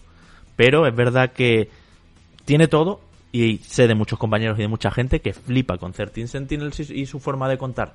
Y, y bueno, pues es muy particular también, porque ya lo sabéis, esto no es ningún spoiler, aquí sí lo podemos decir. Eh, el juego juegas un poquito con un personaje, luego con otro, luego con otro, luego con otro, y así hasta 13. Y te va alternando y son todo. eh, no te da tiempo a encariñarte con nadie, por así decirlo. Aunque algunos son para llevarse una pata en la boca, también os lo digo. Pero bueno, yo creo que va a ganar ahí ese o de las Us parte 2, efectivamente, por, por el riesgo que tomó. Y aunque ha sido controvertido, eso quiere decir que a nivel narrativo ha jugado fuerte. Venga, vamos a empezar con las categorías duras, que se nos echa el tiempo encima. Eh, mejor dirección. Final Fantasy VII Remake, eh, Ghost of Tsushima, Hades, Half-Life Alyx, The Last of Us Parte 2. Hablemos de directores. Yo le voy a dar el voto a Tetsuya Nomura, para calentar a todo el mundo que está en contra. Oh. Final Fantasy VII Remake. No, creo que Neil Druckmann ha tenido mucha personalidad en The Last of Us Neil Parte 2. Druckmann. Yo creo que. Pero ha sido un poco impositivo también, camino. ¿eh? Pero esto lo dijo Enrique también. The Last of Us Parte 2 huele tanto a Neil Druckmann. Esto lo hago así porque quiero y todo mi equipo trabaja porque yo soy el guionista y esto lo hago así y soy el director. Y huele un poquito a eso de Last of Us Parte 2, a, a- a capricho. Que, ojo, Es eh, que- ben- es que bendito capricho en el Druckmann, pedazo de director. mm, mm, quiero ver lo siguiente que haces. Mm. Eh, eh, se nota su mano. De la misma manera que se notó con Uncharted 4, que Mm. cuando lo cogimos pensamos, ¿esto qué es? Ya. Esto no es el Uncharted que conocíamos. Y detrás eh, supimos, bueno, supimos, ya sabíamos, ¿no? Pero más tarde nos enteramos de hasta qué punto Neil Druckmann había cambiado cosas del desarrollo de, de esa entrega. Que por supuesto de las Tofas parte 2 se nota que es lo que él había querido hacer desde un primer momento, eh, con sus pros y sus contras, que desde luego tiene ambas cosas, ¿no? Entonces, eh, mm, cuando hablamos de mejor dirección, creo que también hablamos de personalidad. Y en este caso, de todos estos títulos eh, que tenemos enfrente, son todos muy buenos, por supuesto que sí. Pero yo se lo daría a Sí, va a ganar, 2. va a ganar. Creo que Neil Druckmann ha sido el director del año, que es esta categoría. Es indiscutible. O sea, ese nombre es el que más ha salido. Igual que el año pasado Sí. el director del año era Hideo Kojima con Death Stranding, este año es este. Que sí que también Tetsuya Nomura, pues es... Pero todo lo que se ha hablado de Tetsuya Nomura no ha sido precisamente para aplaudirle. ha sido más en, en foros donde se criticaba al final el Final Sí, pero, pero con, con, con, con Dramaga pasa exactamente lo mismo. Es que es la misma situación. No, pero él ha salido mucho en redes y ha explicado mucho. Siempre, pero porque Nomura, porque Nomura no se prodiga en ese tipo de. Pero la polarización de. Eh, eh, lo que has hecho es brillante o lo que has hecho no me gusta, eh, se, ha, se ha producido paralela en los dos juegos. No, en Final Fantasy VII Remake yo no tengo la sensación de que haya habido tanto aplausito como en The Sí, Last of Us sí, sí. se lo hemos dado a Dragman, ¿eh? No sé. Es que, claro, tú estás en el lado del aplausito, entonces no ves la otra parte, pero vamos, sí. A la otra Yo parte sí. sois todo lo que soy. Sí, sí, sí. en fin, venga, vamos al, al, al hit final. Juego del año. Doom Eternal, Final Fantasy VII Remake, Ghost of Tsushima, Hades, Animal Crossing New Horizons, The Last of Us Parte 2. Vale, nos falta Half-Life Alyx sin duda. Yo, Sí, mi voto solo- aquí en solo por Conectados, dar-. ¿Será ese? Sí. No digo Pero- que solo por dar por culo, ojalá lo gane Animal Crossing. Vale, ¿cuál es el que os sobra de aquí? Doom. Doom Eternal.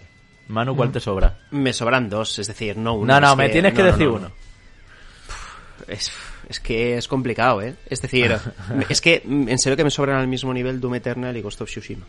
Yo Al mismo claro que me sobra Doom. O sea, Y, y, y de hecho, eh, os digo que faltan Half-Life Alyx y Among Us. Hmm, Sí. De- va. del tirón. Es decir, Pero la monga es muy fuerte. es que me parece que ha sido un fenómeno tan brutal que es una ofensa que no esté. Y la gente se está rasgando las vestiduras por Half-Life Alyx, y yo lo entiendo. Pero también es cierto que, que Half-Life Alyx es un producto de lujo Mm. al que muy poca gente puede acceder. Ya, pero es el mejor juego del año y Sí, de la sí, sí. década. Pero Y ya está.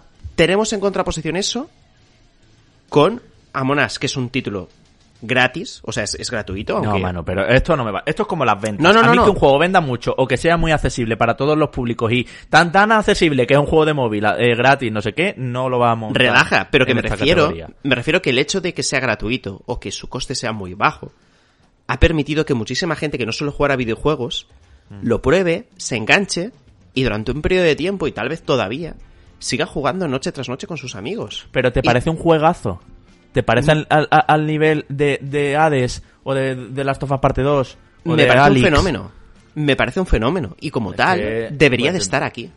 No siempre, no siempre en las nominaciones a Mejor Juego del Año están necesariamente los mejores. Es muy complicado eso de dirimir. Hmm. Pero yo creo que cuando tienes un título que ha supuesto una revolución y que ha cautivado a tantísima gente, por el motivo que sea, debería de estar su presencia. Y sí que es cierto que ha, habido varios títulos este año que en algún momento determinado parecía que iban a dar esa... eh, a producir esa explosión, ¿no? En algún momento Fall Guys incluso parecía que, que iba a ser el nuevo boom y luego se desinfló.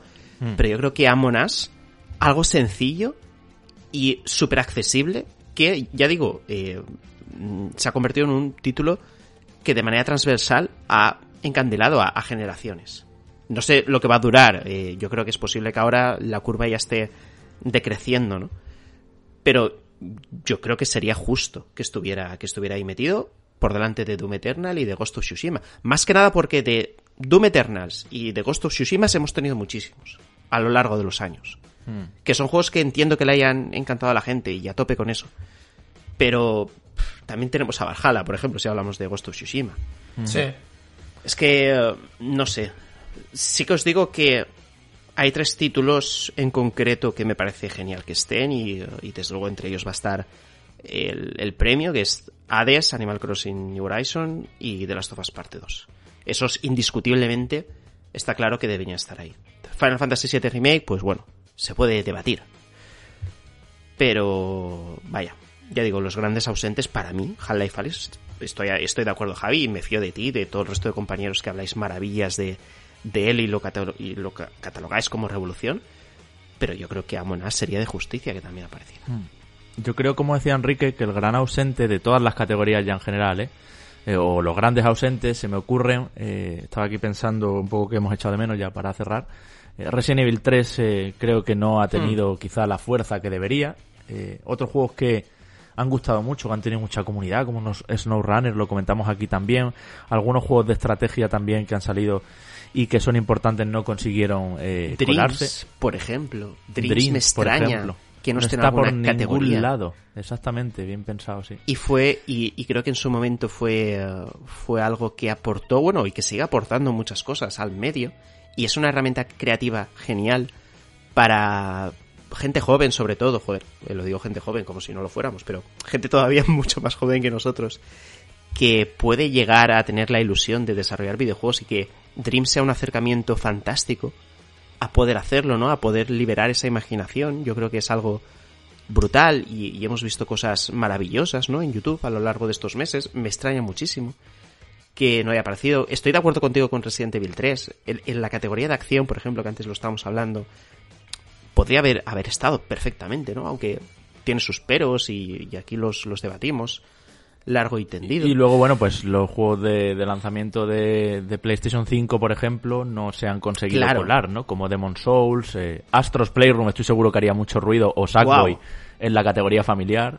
Totalmente. Yo creo, fíjate, Astros Playroom se hubiera metido de cabeza eh, si sí, sí, las sí. votaciones no, no se produjeran eh, con, con esta antelación, ¿no? Porque al final están dejando de lado los últimos títulos que salen, ¿no? A final, a final de año en, en- en la campaña de Navidad, que es lo más fuerte. Y yo creo que es el gran problema que tiene, que tiene estos de Game Awards, más allá de, de las votaciones eh, conforme se hagan y demás, que yo creo que es que incluso los Oscar eh, tienen esos problemas de, de intentar contentar a todo el mundo, ¿no? Eh, Y yo creo que lo hablamos en, en Twitch, eh, que eh, rara vez el- la peli que se lleva el premio a mejor película se lleva también el de mejor director, cuando en ocasiones va muy de la mano ambas cosas. Y eh, una se lleva una cosa y la otra se lleva la otra, ¿no?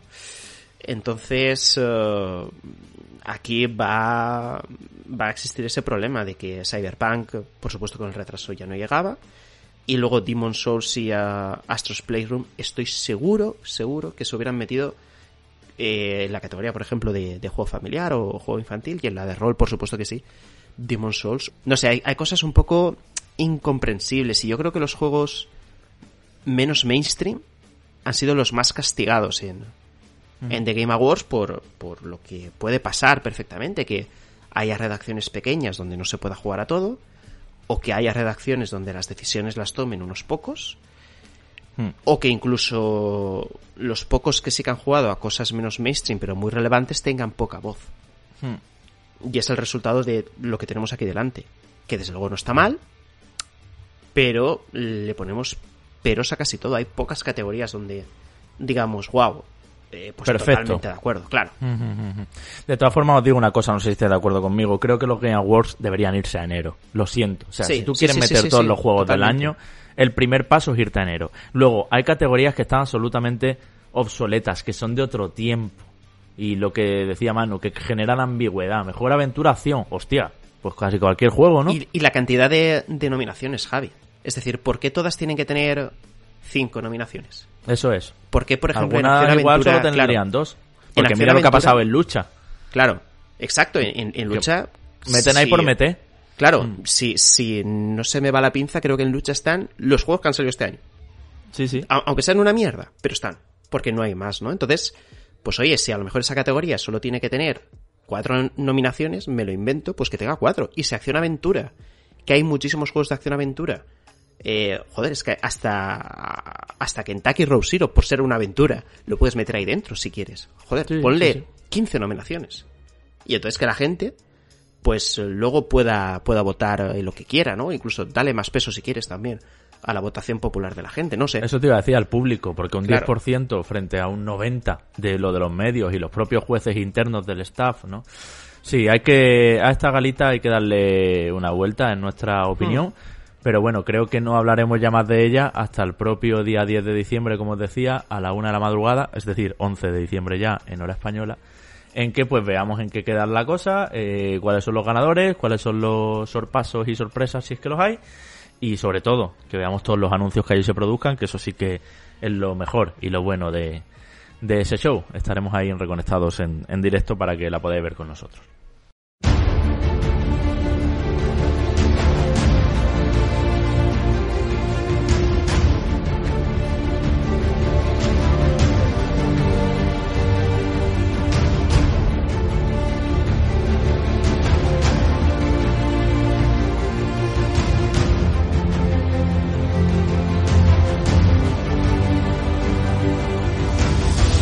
Bueno, compañeros, un juego que no nominaría, empezamos bien, a juego del año, juego que no cabría en este debate que hemos tenido largo, pero bueno, era pedido por varios oyentes y así nosotros eh, cumplimos, esperamos que os haya gustado. Eh, es Godfall, un título que, ya sabéis, fue el primero que conocimos que iba a lanzarse en PlayStation 5, eh, casi cuando no había todavía ni logo de PS5 ya estaba este título anunciado para la PlayStation 5. Fue un juego que siempre ha llamado la atención de todo el mundo, no solo por eso, sino porque eh, como que hacía un uso eh, tremendo del ray tracing. Es un juego donde todo brilla, lo habéis visto artísticamente.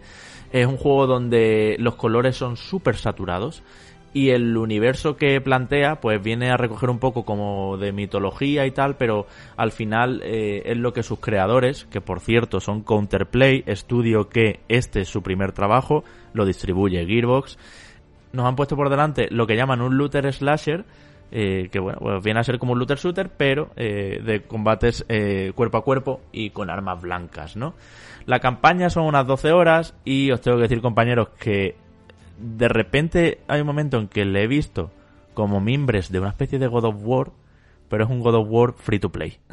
o sea, súper barato y que aunque tenga como golpes contundentes y eso, ni muchísimo menos se siente con tanta personalidad que el último God of War, me refiero, que el de PlayStation 4. Y, y además tiene muchas cosas que no me lo hacen parecer un juego de 70 euros que vale. Pero bueno, esto casi que te diría que se veía venir. Se veía venir. Creo que un juego que al final va a terminar siendo carne de plus, como hemos comentado en alguna ocasión. Sí, sí, sí, sí. Y bueno, pues tendrá su componente ahí de... Yo es que tengo miedo porque es el típico juego que, que pongo y me engancho. Porque es el típico que te lo pones y te echas tú media horita haciendo un poco el canelo, perdiendo el tiempo con un podcast de fondo o lo que sea y... Hmm. Y echas tu ratito, especialmente para coger esto el brilli brilli que trae, porque trae brilli brilli, ¿no? Joder, que si trae brilli brilli. Es que brilli brilli todo, Enrique. Es genérico, además, a más no poder, en sentido de que el guion no interesa, el crafting es totalmente mecánico, en plan, vale, abro un cofre, me dan 200 de esto, 300 de lo otro, ya lo sumaré luego. No tienes que escuchar nada. La banda sonora no me parece para nada destacable tampoco. Y efectivamente, es juego de me pongo un podcast y voy echando aquí la tarde con esto. Pero tiene una serie de problemas que ahora luego os comentaré, pero el más claro es que es muy repetitivo. Y mucha gente dirá, bueno, es que de los looters siempre son repetitivos, Diablo es repetitivo, Destiny es repetitivo. Sí, pero no. O sea, esto se, por la perspectiva que tiene, por intentar presentarte como una aventura de acción en tercera persona, como si fuera yo que sé, un Devil May Cry, ¿no? Eh, y resulta que todo el rato es moverte por pasillos en los que de vez en cuando hay arenas y, y tienes que limpiar esas arenas y seguir por pasillos. Un poco la estructura de Doom de 2016, solo, sin, solo que sin el gameplay, sin el manejo de armas que tenía Doom, ¿vale? Y luego que no es, ya os digo, campaña de 12 horas, eh, el endgame, por supuesto no lo he completado al 100%, no es que me haya hecho el platino, pero eh, no le preveo mucho más de 20 horas, por lo menos como está ahora. Y como va a ser un juego, creo que no va a vender mucho y que no va a ser exitoso y que nada, creo que se abandonará bastante rápido. Va a pasar un poco como con aquel Battleborn, también de Gearbox, que fue un juego también que nació con muchas ideas, que iba a ser también eh, con una importancia del cuerpo a cuerpo, que venía como que venía como a coger las ideas de los hero shooters, pero a meterlas en un entorno eh, un poquito más por niveles y por misiones más Borderlands, por así decirlo, y ni mucho menos eh, funcionó. Así que yo aquí en Godfall estoy viendo Battleborn 2, para que os hagáis una idea, ¿no? Solo que un poco más barato en muchas cosas la cantidad de ítems, el manejo por los menús, es como muy de juego de móviles todo. Y no es que haya cajas de botín o micropagos o nada de eso, pero eh, se siente todo como que hay demasiadas casillas, demasiados numeritos, demasiados atributos que subirte, me subo más 20 aquí y si cojo otro objeto que es de una rareza superior me voy a subir más 30 y todo el rato cambiando de objetos, no, no tiene carisma, no tenga encariñas con nadie. Y mira que tiene muy buenas ideas porque la base de todo son lo que el juego llama las armaduras valorianas. ¿Vale? Que son una- unas armaduras como legendarias que tienen además como su historia detrás de quién la llevó, desde dónde salió, dónde se forjó, todo eso. Y, y que las vas consiguiendo, tienes como, pues como en, como en todos estos juegos, tienes como un centro donde acudes siempre, como lo que es tu base, y ahí compras, haces las cosas tal y cual, eh, y, y ahí poco a poco pues vas cambiando de armaduras y cada vez vas teniendo más habilidades. También, por supuesto, el árbol de habilidades tiene bastantes casillas, todas las habilidades se suben hasta por 5 niveles y tal. Pero todo muy simplito, tío. No, no, creo que este género ha ido muchísimo más allá como para que eh, se quede en estos, eh, bueno, pues en estas costuras Hmm. tan de toda la vida. Aparte, Javi, la sensación que he tenido siempre, y, eh, y a ver si me lo puedes confirmar, es que pese a que tiene un diseño original, mm, da sensación, o ha dado sensación durante su promoción, de ser muy genérico todo. De ser al final un título enfocado únicamente a lo que estás describiendo, ¿no? Al, al hecho de recoger mierdecitas eh, de, de armas, armaduras, escudos, etcétera, etcétera, que eh, cuya única manera de motivarte a conseguir más es que cada una de ellas te suba un puntito, cada Mm. atributo en cuestión, pero que no tiene más trasfondo, ¿no? Eh, a ver, eh, sé que es lo fácil irse a Destiny o irse Sí. a Borderlands, pero ambos títulos pretenden algo, ¿no? A la hora de y tienen un carisma. eso, claro. Claro, son juegos con muchísima identidad. En Destiny, los guardianes, los planetas que visitas, eh, las diferentes razas, los Vex, los no sé cuántos, los portales, lo, todo tiene una identidad. Aquí no te acuerdas de cómo se llama nadie, estás todo el rato por ahí dando vueltas como yendo al siguiente punto que te han marcado y pa'lante y ya está. Y luego fijaros, mira, una cosa en la que se ve muy rápido si estos juegos son vienen para quedarse y son ambiciosos o no. Tiene solo cinco armas. O sea, ya lo he terminado y solo hay cinco tipos de armas. La espada, el mandoble, que es como la espada a dos manos, eh, la lanza, con un ataque un poquito más largo, ya sabéis, una maza de estas grandes, un, un martillo de guerra, si quieres llamarlo así, y luego las espaditas dobles estas típicas que son como dagas que son que son muy rápidas pero que no quitan mucho, ¿no? Y realmente eh, eh, mucha gente dirá, bueno, pues el juego un poco según tu estilo de juego, usas una u otra. ¿Qué estilo de juego? Todo el mundo vamos a ir a por la espada porque es la más equilibrada. Nadie juega con un mandoble o, o- o con una maza lentísima, que sí, que quita más daño, pero que es mucho más lenta. O sea, es de esos juegos en los que claramente quieren la espada y el escudo y para adelante. Mm, No hay, no hay un gran equilibrio entre unas clases y otras, ni, y bueno, luego en la otra mano lleva como un escudo que es arrojadizo y que no lo puedes volver a arrojar hasta que se rellene, quita bastante vida y con eso pues se hacen los parries y se hace todo, eh, bueno pues eh, una serie de, de combos también, eh, de ataque y defensa que generan un combate que os tengo que decir amigos oyentes, si alguno lo vais a jugar, que os recomiendo que os pongáis en difícil en cuanto el juego te deja. El juego nada más empezar, mm, empieza directamente, te tira cinemática y no pasa ni, ni siquiera pasa por el menú de inicio. Eh, directamente te pone ahí con, con el tutorial y eso, que es un poco tostón, por cierto, el tutorial también, no me parece un tutorial de los tiempos que corren. Eh, y hay un momento ya en que sí puedes decir la dificultad. Poneroslo en difícil sí o sí, porque si no, no vais a ver toda la profundidad que tiene el sistema de combate. Si no hay reto, joder, venimos de. Los que los juguéis en Play 5 seguramente tengáis Demon Souls, o está en vuestros planes, o habéis jugado Bloodborne o algo. Venimos de jugar esos juegos de acción. Eh, este juego es muy fácil en nivel normal. Hay que subirlo a, difícil porque además así tienes como tres vidas y si te matan las tres eh, tienes que reintentar todo y se genera un, un reto que te hace tener que saber de verdad qué habilidades tienes, cuándo utilizarlas, medir bien los tiempos, colar bien los parries y todo eso y lo hace mucho más divertido y lo hace mucho más complejo.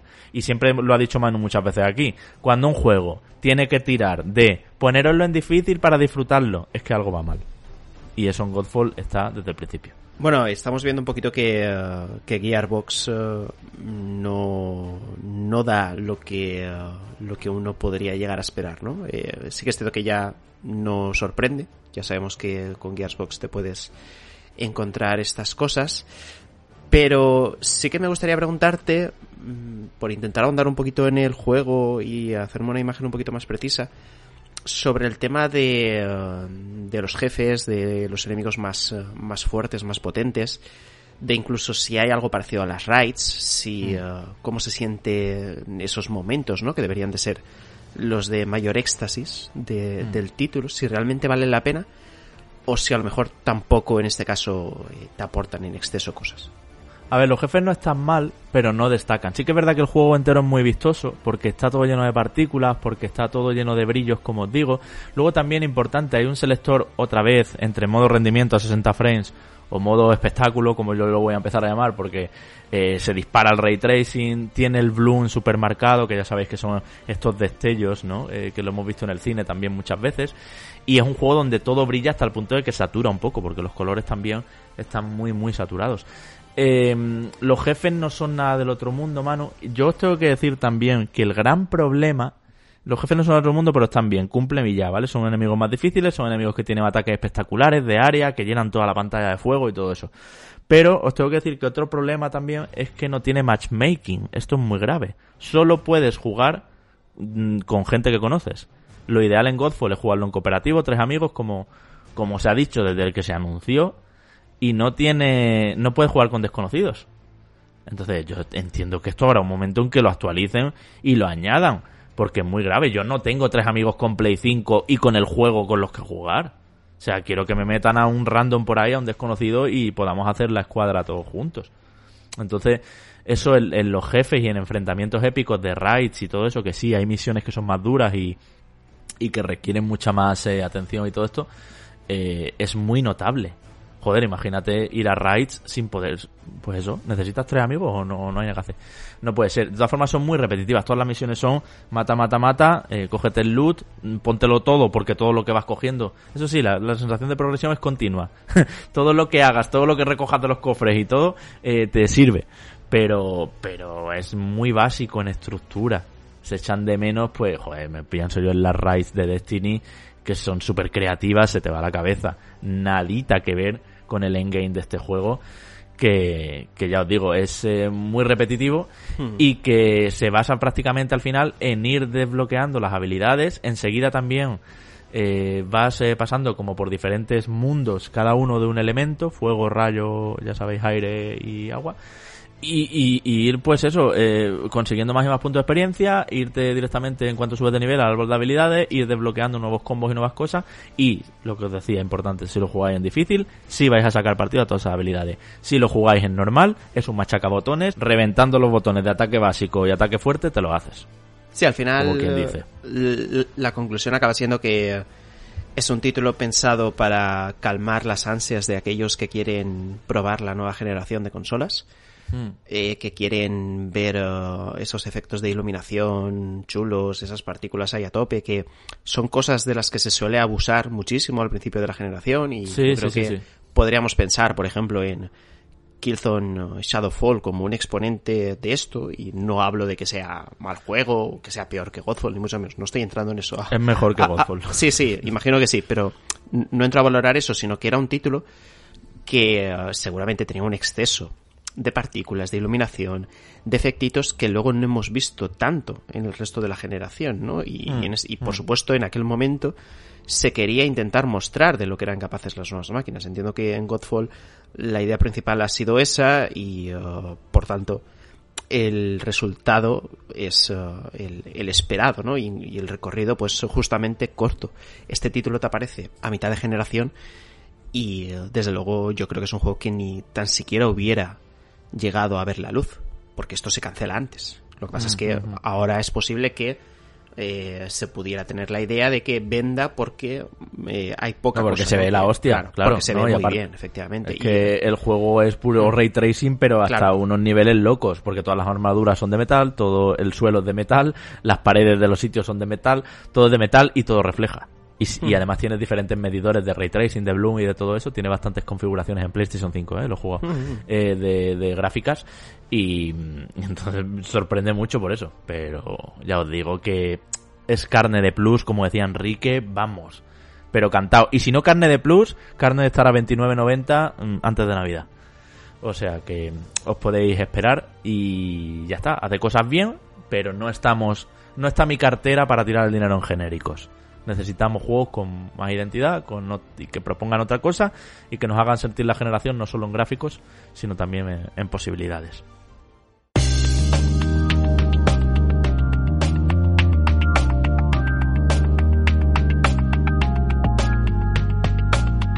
Hablamos un ratito corto, no muy largo, con vosotros, amigos oyentes, porque habéis dejado varios comentarios. Ya sabéis que por comentar en iVoox tenéis automáticamente papeleta para ese gran sorteo que haremos en, en, diciembre. Así que todos estos comentarios, además de servirnos para eh, hablar un ratito aquí con vosotros y para recoger el feedback de todo lo que nos vais diciendo, pues también os pueden servir para llevaros un juegazo a casa, ¿no? Jesús L. Moronta nos dice, buena familia, por un lado coincido con los compis que han comentado que me parece lamentable la ausencia de Hadley y Alex en los nominados a GOTY. Por otro, me habéis creado hype por jugar, o al menos probar, Kingdom Hearts Memory of Melody. Soy un fan acérrimo de la saga, tengo todos los juegos Kingdom Hearts y este pretendía dejarlo al margen ya que no me convence a priori por el tipo de juego, pero me han gustado los puntos positivos del juego que habéis comentado. Al margen de esto, no creo que haya que hacer un reset completo de la historia como sugiere Manu o cepillarte a los protas.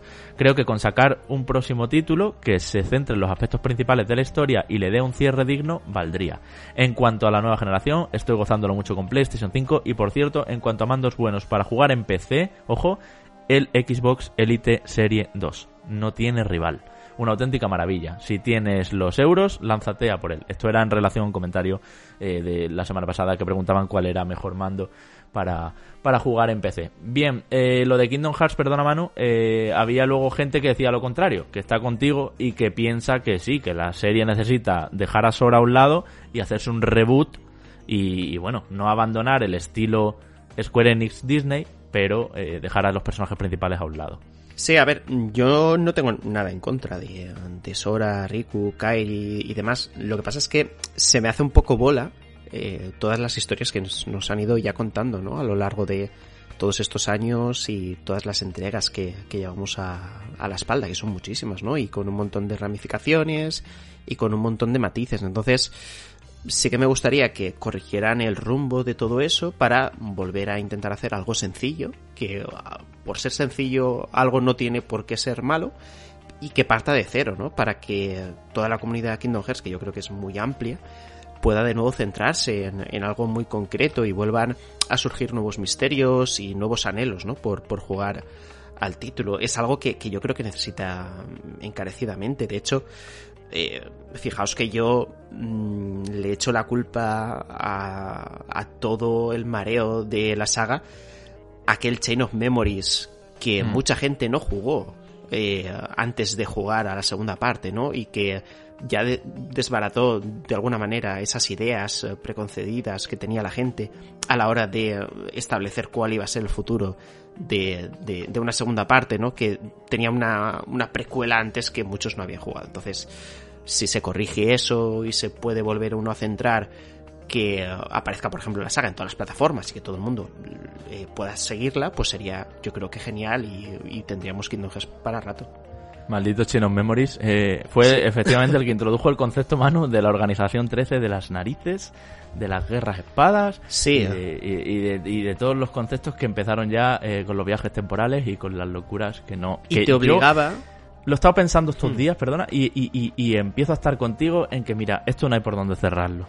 Quizá haya que cargarse a Sora, a Donald y a Goofy y poner a un nuevo personaje que vaya, yo que sé, con bueno, Pluto o y con Mickey. In, in, invéntate que Donald y Goofy son inmortales y, uh, y uh, yo que sé, o viajes en el tiempo y movidas varias. Basta. Y, que, y, y, no, no, y, y, que puedan acompañar a otro, a otro protagonista. Estaría bien, ¿no? Y tienes a ese equipo intacto, pero tienes un protagonista distinto. Pero introdujo además Chain of Memories el hecho de que a una generación de jugadores y de jugadoras que en aquel entonces todavía no teníamos poder adquisitivo para poder comprar más consolas, nos tuviéramos que conformar si teníamos PlayStation 2 eh, con, bueno, esperar la segunda parte y eh, intentar entender lo que lo que te venía, que era imposible, es que era muy complicado y por aquel entonces no teníamos YouTube como tenemos ahora, con toda la gente subiendo resúmenes de los juegos para enterarte, es decir, el acceso a la información, pese a que ya estaba internet, por supuesto, asentado, no era tan fácil como tenemos ahora, que googleamos cualquier cosa y te salen miles de resultados contándote lo mismo. Así que, uh, que fue un momento complicado para la saga y una mala decisión a mi modo de ver. Un par de correcciones nos hacen. Eh, Franonti y David López dice: Franonti, Kena no se va a finales de 2021. El propio estudio ha dicho en Twitter que eso fue un error de Sony, que se va al primer trimestre de 2021.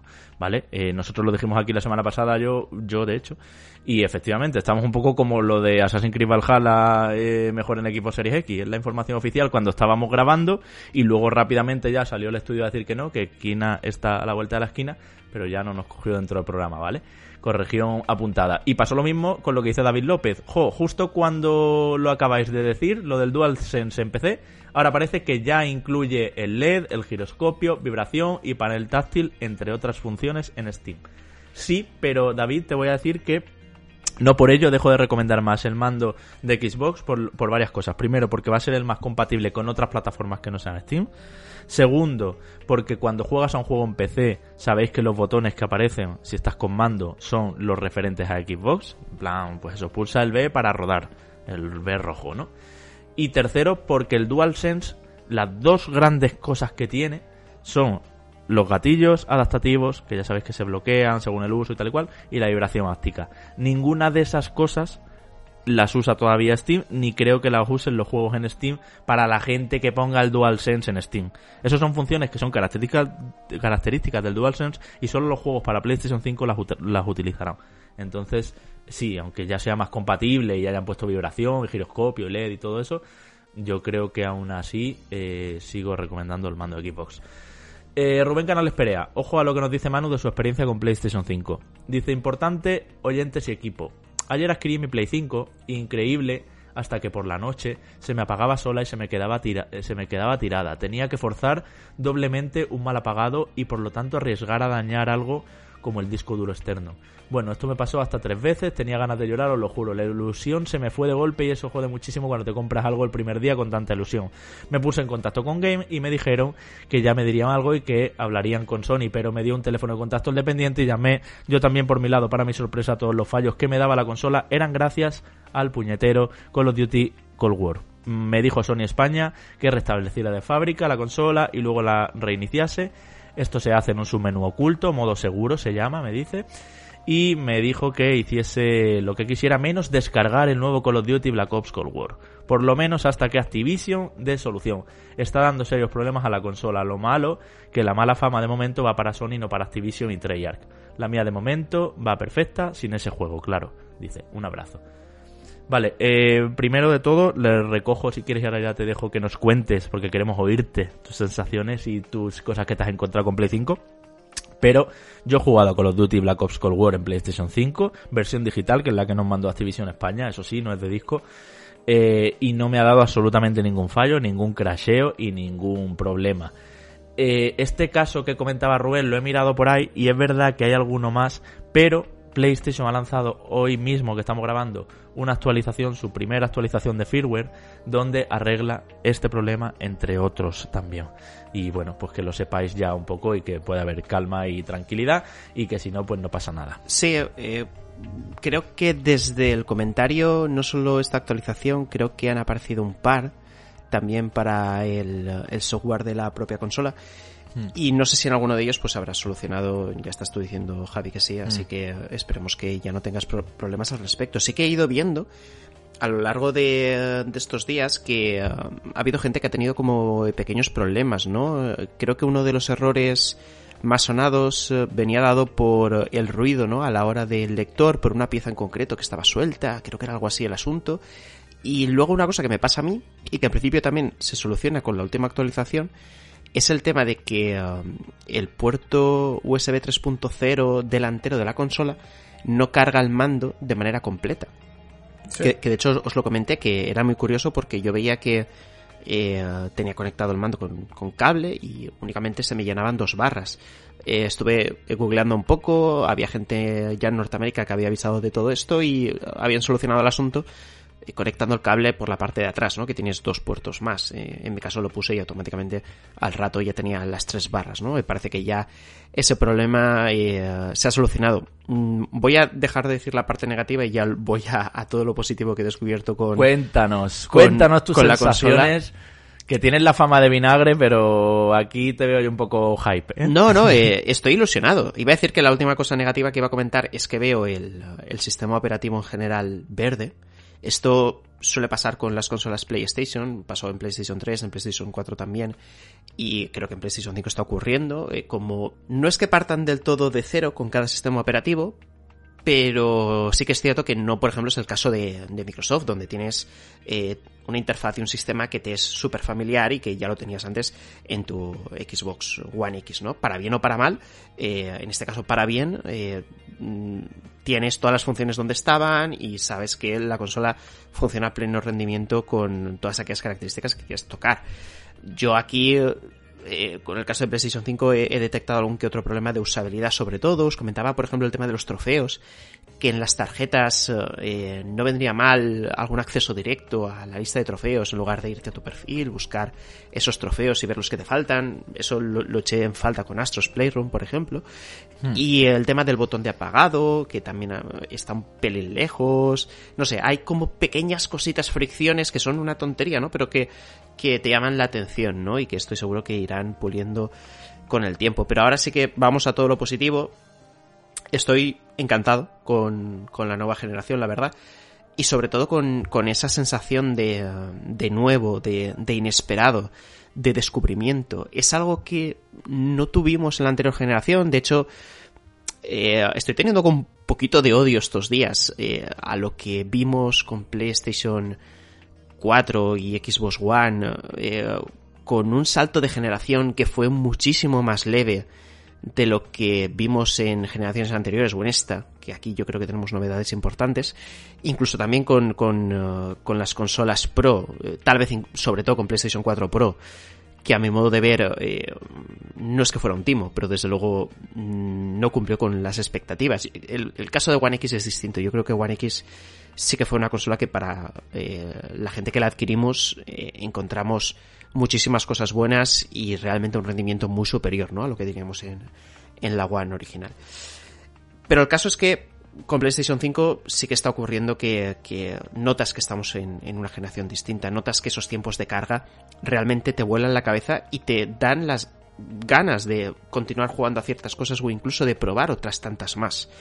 Por ejemplo, eh, yo todavía no he podido dedicarle todo el tiempo que quiero a, a Demon Souls porque estoy esperando a tener, bueno, he tenido una semana de muchísimo trabajo, ¿no? Pero estoy esperando a tener ese espacio para poder crearme el personaje bien porque sé que me enrollo un huevo a la hora de, de ponerle la cara que yo quiera, etcétera, etcétera. Bueno, entonces, ¿qué pasa? He ido eh, antes de encontrar ese momento he ido probando cosas, eh, la retrocompatibilidad, el tema de los accesos directos a la hora de cargar el juego, etcétera, etcétera.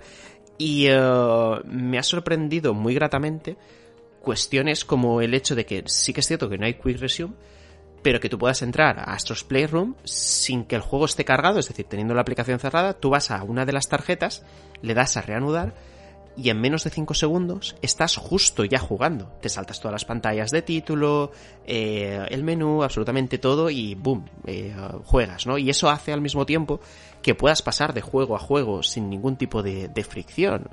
Evidentemente el Quick Resume cuando el corte inglés deje de secuestrarme eh, mis series X, eh, entiendo que esto lo hará todavía mejor, ¿no? Porque vas a poder tener esas aplicaciones abiertas y ir pasando de una en una. Pero desde luego esto es un avance tremendo para que no se te haga bola juegos eh, tan enormes como los de Rockstar. Que una de, uno de los grandes lastres tal vez que tenía Red Dead Redemption 2 es que a la hora de acceder a la partida guardada, es que tenías que esperar minutos entre que se cargaba el juego, eh, los títulos de, de Rockstar, eh, cargar la partida y luego encima con el campamento, que ya sabéis que tenía un, un, ritmo muy lento.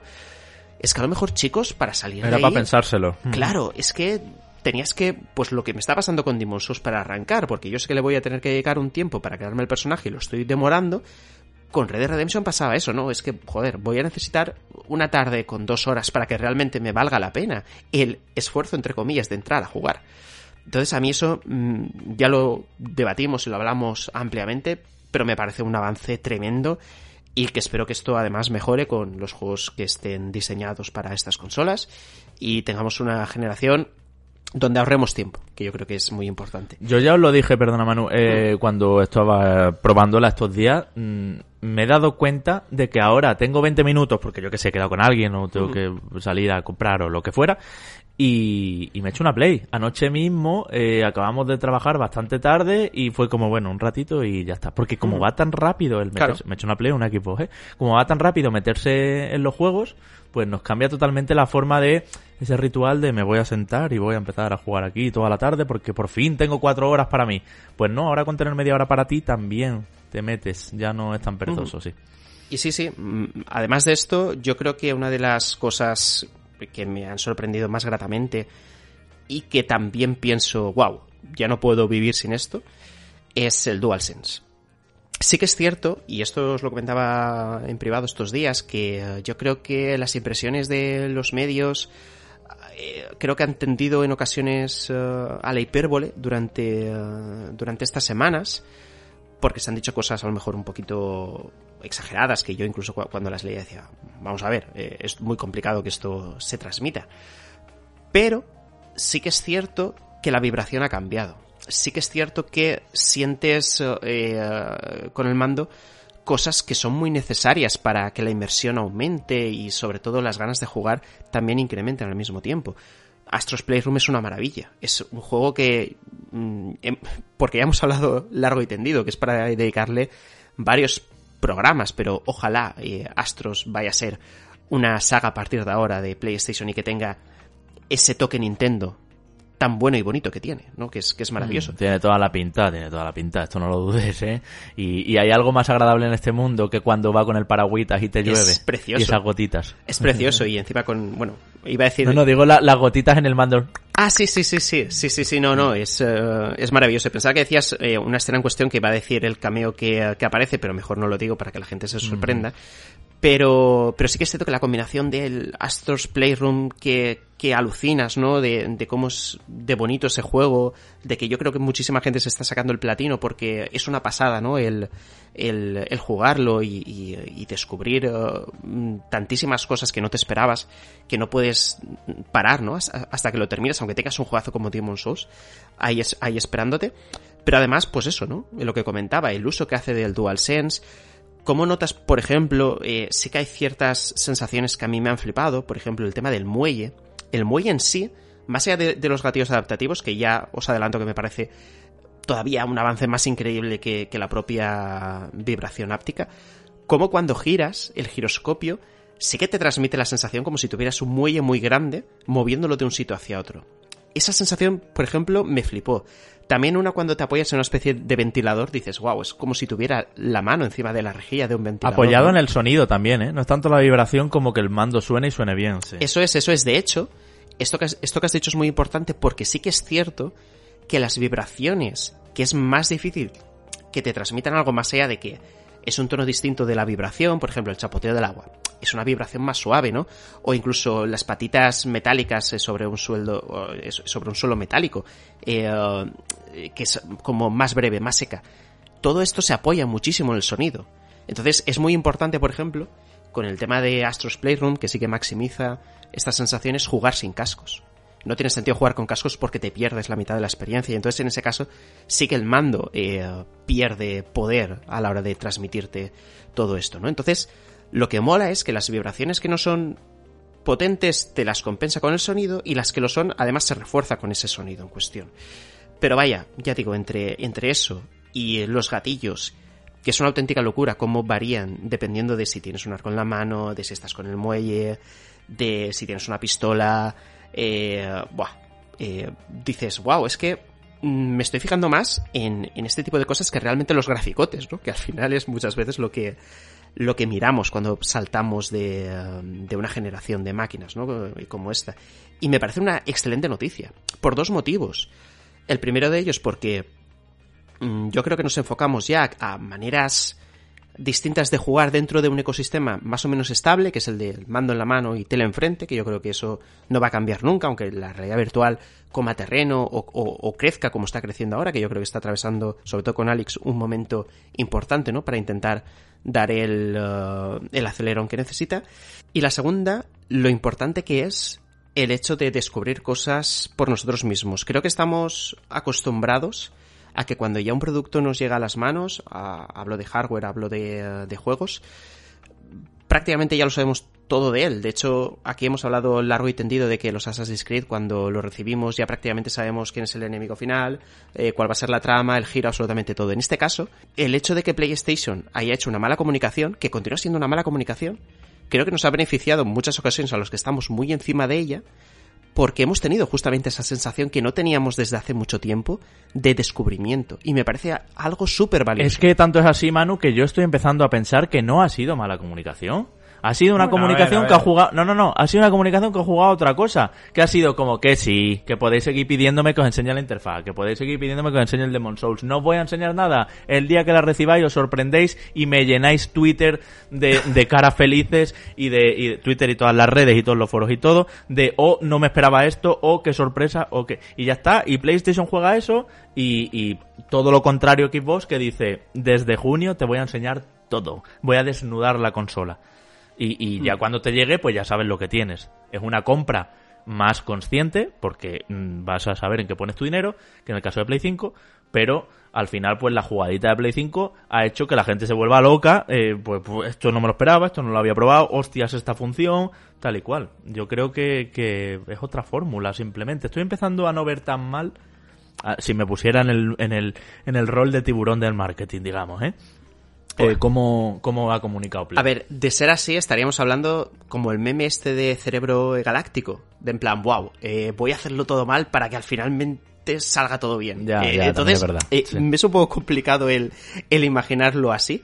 Pero desde luego, yo creo que al jugador que ha apostado por la consola le ha venido genial porque se ha encontrado con cosas nuevas que por mucho que se haya alimentado de vídeos, de podcast y demás, continúa estando ahí, ¿no? Y yo desde ahora animo a todo el mundo a que borre YouTube de favoritos, eh, Twitch no, que estamos ahí, entonces no, eh, pero que borre YouTube de favoritos y que no vea absolutamente nada, ni tráileres, ni gameplays, nada, nada, nada, y que hagamos eh, un visionado, un ayuno videojueguil total para que todos los juegos que nos lleguen nos sorprendan. Yo creo que es súper necesario que hagamos eso a partir de ahora. Eso sí, excepto reconectados en podcast y en Twitch, todo lo demás Hombre, aquí nos medimos de no, de no estropear la sorpresa es spoiler a nadie. Eh, fuera Eso de coñas, claro. eso es cierto. Aquí nunca, nunca, nunca spoileamos cosas. Mm. Quiero matizar también que me refiero a no el día 19 cuando la gente la recibió, sino que Sony ha aguantado hasta los últimos días para que se vieran todas las cosas. Ya veis, la interfaz la conocimos mm, cinco días antes de que los medios empezaran a tener las consolas, como quien dice. Último comentario, Marco Serrano Rodríguez nos dice, buena gente, gran programa de, como de costumbre. Una preguntilla, viendo el tremendo trabajo que han ido haciendo Bluepoint Games en los remakes que han ido haciendo y viendo el talento que tienen, ¿creéis que deberían lanzarse a crear una nueva IP? ¿O que deberían de seguir encargándose de resucitar juegos? Es decir, quedar como una compañía que solo se dedique a hacer remakes. Un saludo. Deberían darle, deberían darle presupuesto para que vuelen, vuelen solos. Un poco como el caso de Ben Studios, Hmm. que estuvo haciendo juegos para, para consolas portátiles y cuando le, le asignaron presupuesto igual pues hicieron algo bonito, igual que pasó con Ready and Down. O sea que en estos verdad. casos suele salir bastante bien la operación. Así que yo si fuera Sony los compraba, le inyectaba dinero para seguir haciendo algún remake guapo y aparte les inyectaba dinero para hacer algo propio.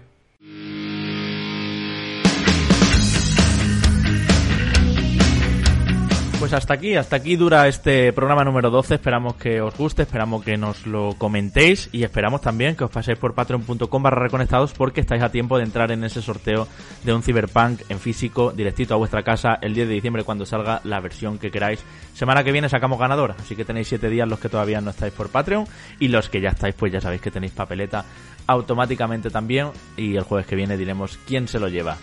Manu Jimeno, nos hemos quedado a gustito con todos los Game Awards. Eh, ya no se habla más de esto hasta que sean los GOTY nuestros, los de Reconectados. Los Game Awards ya veremos la gala y ya, y fin. Eso es, en la gala en cuestión, pues bueno, en ese momento ya opinaremos lo que sea. Luego mencioncita en el programa pertinente durante esa semana, nada, el premio principal quien se lo lleve. Sí, ya vendré yo aquí tirándome de los pelos con que haya ganado Animal Crossing. Eso es. Eso es, eso es. Bueno, y, uh, y perdón por la chapa del final, pero es que eh, me estaba opinando encima estos días, eh, después de llegar no la no generación. Necesitaba que alguien me escuchara, así que muchas gracias por, por la terapia, chicos. Necesitaba venir a casa a contarlo. Enrique, lo mismo. Hasta el domingo en el ranking y el jueves que viene en podcast. Pero esperamos que todo el mundo que escuche el podcast, ¿verdad? Se vaya al ranking, que hay mucho sí. que decir. Mm. se vengan ahí a ver un poco el Reconectados Live que, que montamos ahí, que están quedando bastante majos y tenemos ahí una Sí. comunidad súper fiel y súper sana.